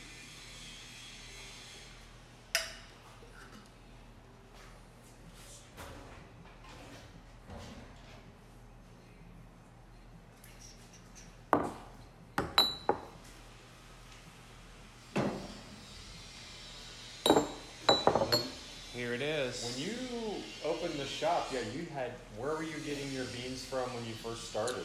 Yeah, so our partners, uh, Deeper Roots Coffee out of Cincinnati, were our roaster. Um, they're still our really good friends, our mentors. They actually were giving us some roasting advice last week. Um, and so, Deeper Roots out of Cincinnati, um, they actually sold us all of our equipment. Um, they taught us how to brew coffee. They came to our shop. Uh, their lead trainer, Brady he actually graduated from Troy High School, so he's a Troy native. Um, and so Did they not, didn't know that. they've been a great partner to help us get going from day one. Um, when we when we thought about moving out into the roasting world, uh, we contacted them and said, "Hey, man, uh, thinking about this is the next step for our business. Uh, as far as developing more relationships with more people and providing career paths. So a couple of our guys, um, all they do is coffee. It's like a part-time job, like a high schooler or a college kid going to school and doing coffee on the side. They want to do coffee for their career. Um, and just having a coffee shop really is a hard to be a barista and show how to make a living, a career out of it. But with the roasting side of the business, it allows us to do uh, a lot more things on a larger scale and sell a lot more coffee to create career paths and deepen the relationships and get closer to the source of the coffee. So Yeah. um, they, t- it, they took me on a trip. Deep Roots did to Guatemala last year. Uh, they do a lot of work in Guatemala and really opened my eyes to the difference they're making in other countries without really like waving a flag, showing everybody, hey, we're making this big Yeah. difference, and like whatever. They're just doing really cool things. They're making a difference in a lot of people's lives, and so we want to do the same thing. Um, and so they've been supporters. It's about a year process from like, hey, we want a roast to actually having a roaster put into a building, um, and they were supportive the whole way. And so they're, they're, they're great friends. Uh, we were trying to partner with them in some way, shape, or form. We were trying to buy some coffee from them, but it's kind of one of those things that like once you find your good sources, you don't want to let them up. Um, and so we still use their um, espresso at our shop. That's the last thing right now. We were using their cold brew, some, some of their coffee for cold brew. Um, espresso is our last step um, in the roasting process of developing. We have some espresso and it's good. It's just will be way different than what we're using now. So we're going to try to slowly make a slow transition to Yeah. to our stuff. You're gonna get my wife mad. Yeah. She shows up one day and her coffee doesn't taste It the doesn't same. taste. That's what we're trying to yeah, do. she's Make it to where it's very, very, very, very, very similar. yeah, she's she's coming at it. Yep. So here it is, guys. This is the blend, natural Honduras and washed Ethiopia.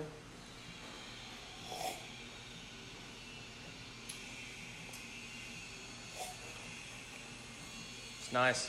It's great.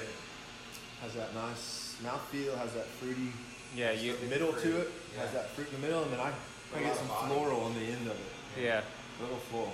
Uh, yeah, I like how uh, it has that fruitiness, but it also has the uh, thicker coffee taste of the first one that we tried. Yeah. So it's not so like.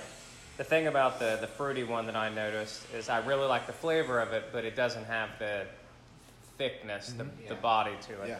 Yeah. Um, Great balance. A lot Yeah. of people that like the middle coffee, the natural Honduras, the Leticia Lopez, they typically drink it in the afternoon. It's like, Yeah. this is my afternoon coffee. It's not a, hey, punch me in the face and wake me up in the morning coffee. Yeah, yeah. Sometimes I want to sip one for a while. I want to do it flash brewed over ice in the summer. For sure. Um, and so they drink it in the afternoon. This coffee, this blend is like a well balance between the two, where you could drink it in the morning. It's uh, still has that nice full coffee feel, got big body to it, but has a nice juicy fruitiness Yeah. to it as well. Yeah, I think I think it's cool. And for me, since it's going to be our like our, you know, the dream would be to have a couple of different roasts Yeah. that fit different needs and different fun avenues for our fans. Yeah. But we would the first one, you got to have that great morning cup of coffee. Yep. And to me, that the, the thickness, you've got to have the thickness. I, I definitely see what you're saying about the, the middle one, because you could pop it over ice, and it's almost like a, it's like an iced tea Yeah. style coffee. Yeah. Very tea like. Yeah. You know, it has all the, the coffee to it, but like it's not as like like this tastes like a great cup of like morning coffee. Mm-hmm. Winter tastes like mid a Midwest winter cup of coffee. Yeah. Yeah, I've been getting the Leticia Lopez flash brewed every afternoon.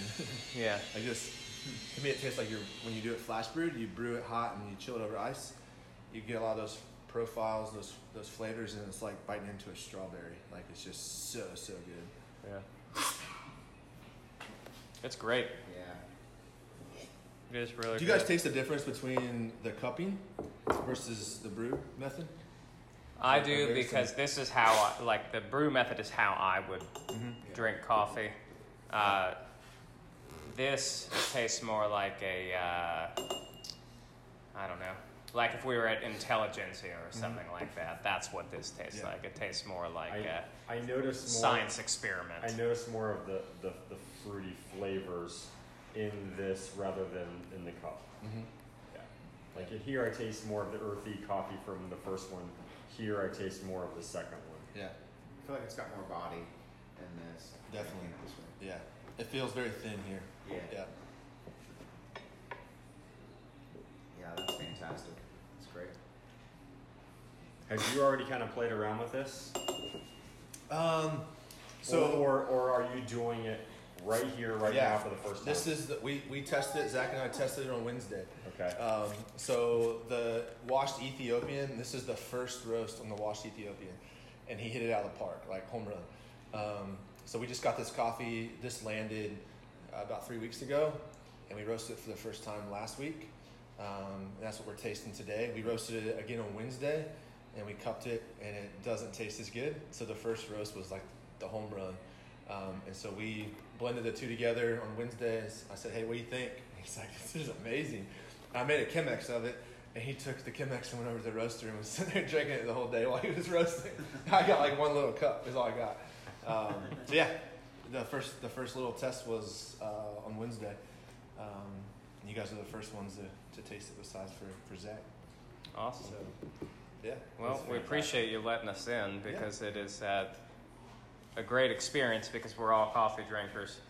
Um, that's one of the things that we do while we're on tour the most because we're not alcohol drinkers, really. You know what I mean? So, like, our waking up, uh, we're kind of weird. Our waking up is like we'll stop at like someplace stupid like Starbucks because we'll be coming from a hotel just to get the job done. Yeah. Typically in the middle of nowhere. too. Yeah, and Yeah. then when we hit whatever city that we're going to, load all the gear in, and then immediately, like, we'll all do some research. What's the best shop around here? How Yeah. can we get there? Uh, preferably walkable, but we will drive to places we want to go Yeah. to. Yeah.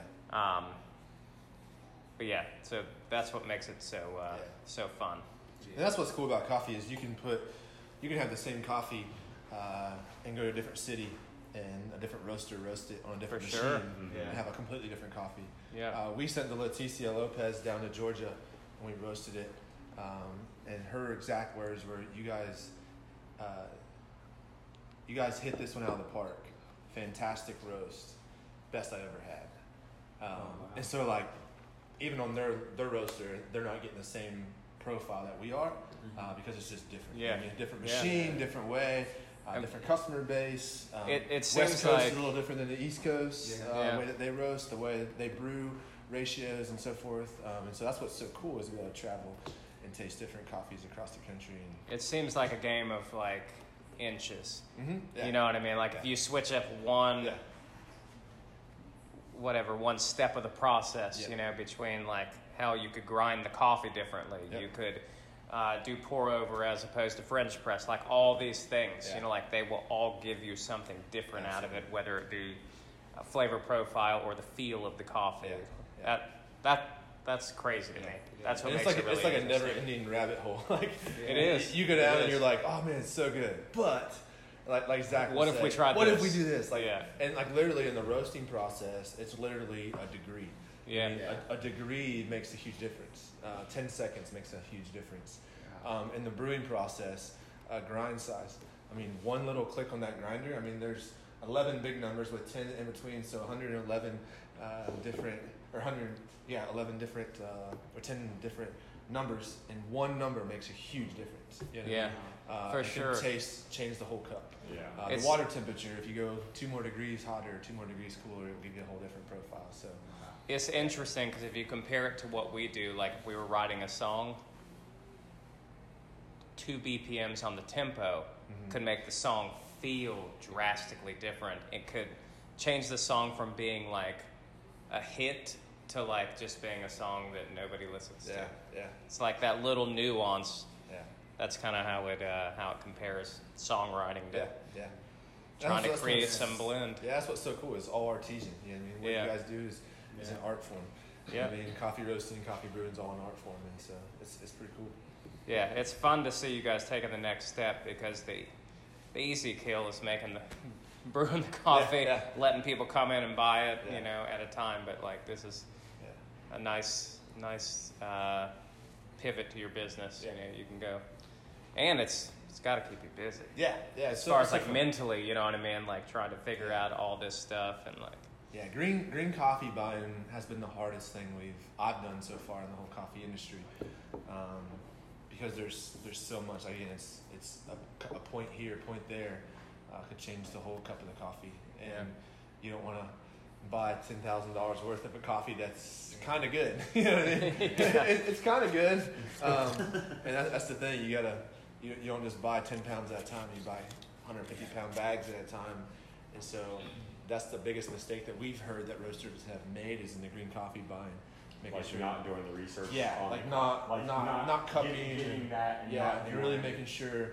uh, you have tight. I mean, because it's a changing environment. I mean, the coffee industry, farms, experience different things, uh, diseases, droughts, different things affect the I crop. imagine like if Um, something happens weather-wise Yeah, in that area yeah. for a long time, like Yeah. it's a dry season. Yeah, yeah. Last last year was a real wet uh, year in Guatemala during the processing, so they had a lot of naturals they were trying to dry.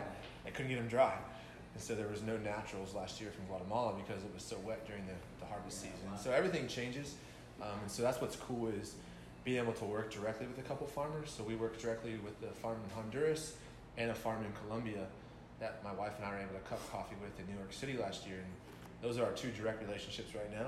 And so we can talk to them uh, throughout the week and hear what's going on. The whole COVID situation's opened our eyes to how it's different in different countries. Yeah. Uh, but we're working directly with them and making direct impacts, and hopefully be able to go visit and see what's going Sure. on and Yeah. uh, meet the, the faces behind what's going on there and really just get close to the source. You know what I mean? Yeah. Watching people walk up a mountain at 4:30 a.m. To, to pick coffee off a tree all day was really humbling experience. I, you know I mean? imagine. So- Yeah.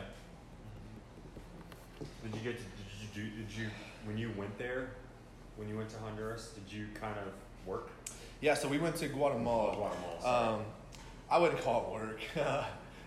they were working. Sure, but we were you- we were doing what they were doing on a small scale. So, yeah. so you were able to kind of Yeah. do every little bit of the process? Yeah, so we, we got from uh, from the nursery where they were growing the saplings. We got a splice. Uh, they were doing a lot of different grafting with, with trees now. So there's coffee arabica, coffee robusta. Um, robusta doesn't taste as good as arabica, but robusta has a lot of good profiles. So they're actually grafting uh, robusta coffee roots with arabica tops. So we, we grafted trees. Uh, so it's really like these tiny little saplings. We were grafting them together in the nursery and watched all the nursery plants growing uh, all the way to the very end where they were picking them off and harvesting them and drying them on the patios to bagging them up to ship them out. We got to actually pick up bags uh, and load them into a container that was going to be put on a boat to come to uh, Chicago. Dark Matter Coffee uh, Wow. in Chicago. We got to load their, their coffee. And it was like a 150 pound bag on somebody's shoulder. And these guys were just like throwing their swords like no big deal. And I'm like, Ugh. like I was one of like three guys that, that could do it, and like I could hardly do it. like one bag is all I did because it was heavy. Um, but yeah, the whole process, and a lot of it is uh, women are the biggest influencers in the harvesting and the sorting because they have a better eye, so they can find the, the right cherries, pick them at the right times, they can sort them better.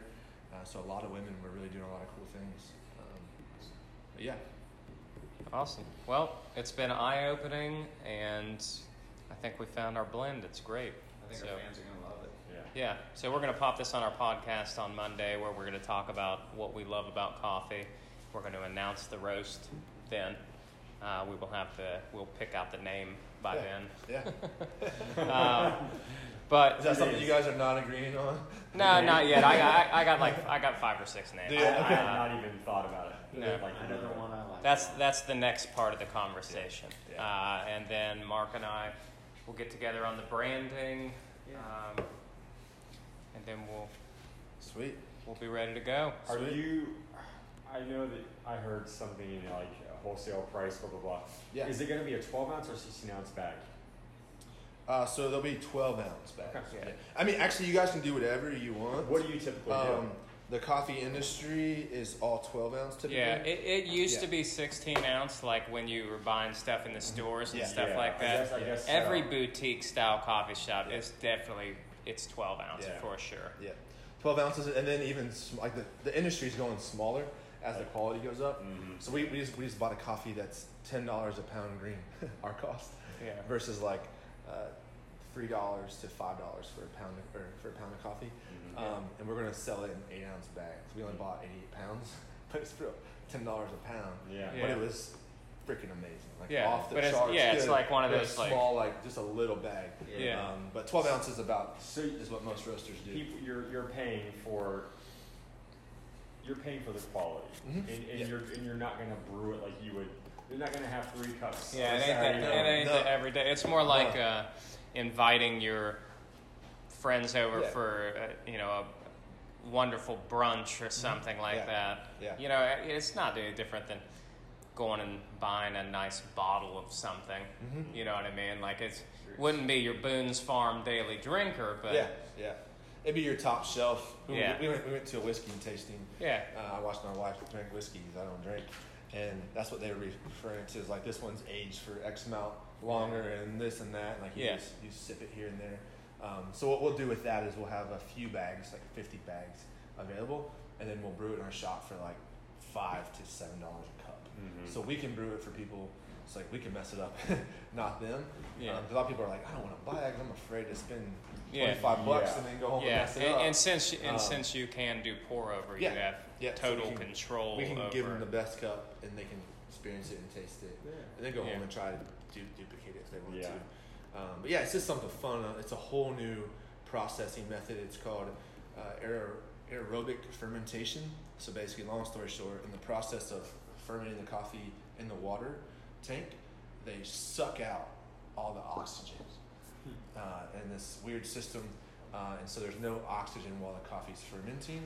Uh, and so it just creates a very very different profile.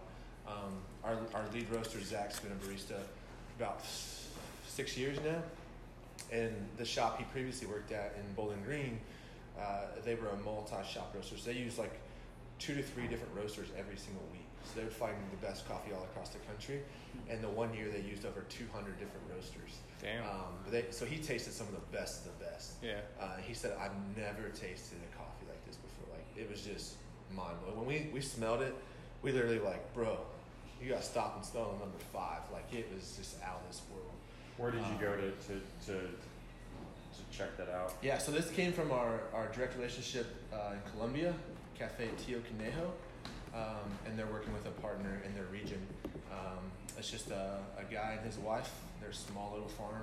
Uh, they're just doing some crazy fermentation. So you so you bought some to try. You did. Yeah. So, so the way the process works is when you're working directly with farmers or even importers, they'll send you what's called a sample roast. So like uh, a sample, um, they pull from there. They, they can ship these over like from air from Mhm. Colombia before they actually load the containers and ship the coffee by by boat. Mhm. Uh, so they'll ship these over by air, just little samples, and they'll give them to us, uh, and we'll roast them up and try them. And that's how we decide to buy. Gotcha. Uh, so yeah, it was just. I mean, it literally what I told the guys we were cupping with was I smelled it. I I said this smells like Victoria's Secrets, guys. Like just the aroma of the fragrance of the perfume Yeah. when you walk Yeah. into that place. I was like, guys, you gotta smell. You're gonna think I'm crazy, but smell this. And it was just so floral and perfumey and like tasted nothing like coffee. Yeah. Just a crazy experience. But, Awesome. yeah, man. Well, sounds Cool. great. Thank you Yeah. very much Thanks for the stopping uh, down, guys. Yeah, the experience was great, and we can't wait to uh, get our fans drinking this. Yeah. You Now, let me ask you a question. Can we help you clean up? this No, stuff? no, I'll, I'll get it on. You sure? Yeah, absolutely. Absolutely. I think it. I'll have, I'm gonna look this up because I don't know if it's if it's uh. Fuck.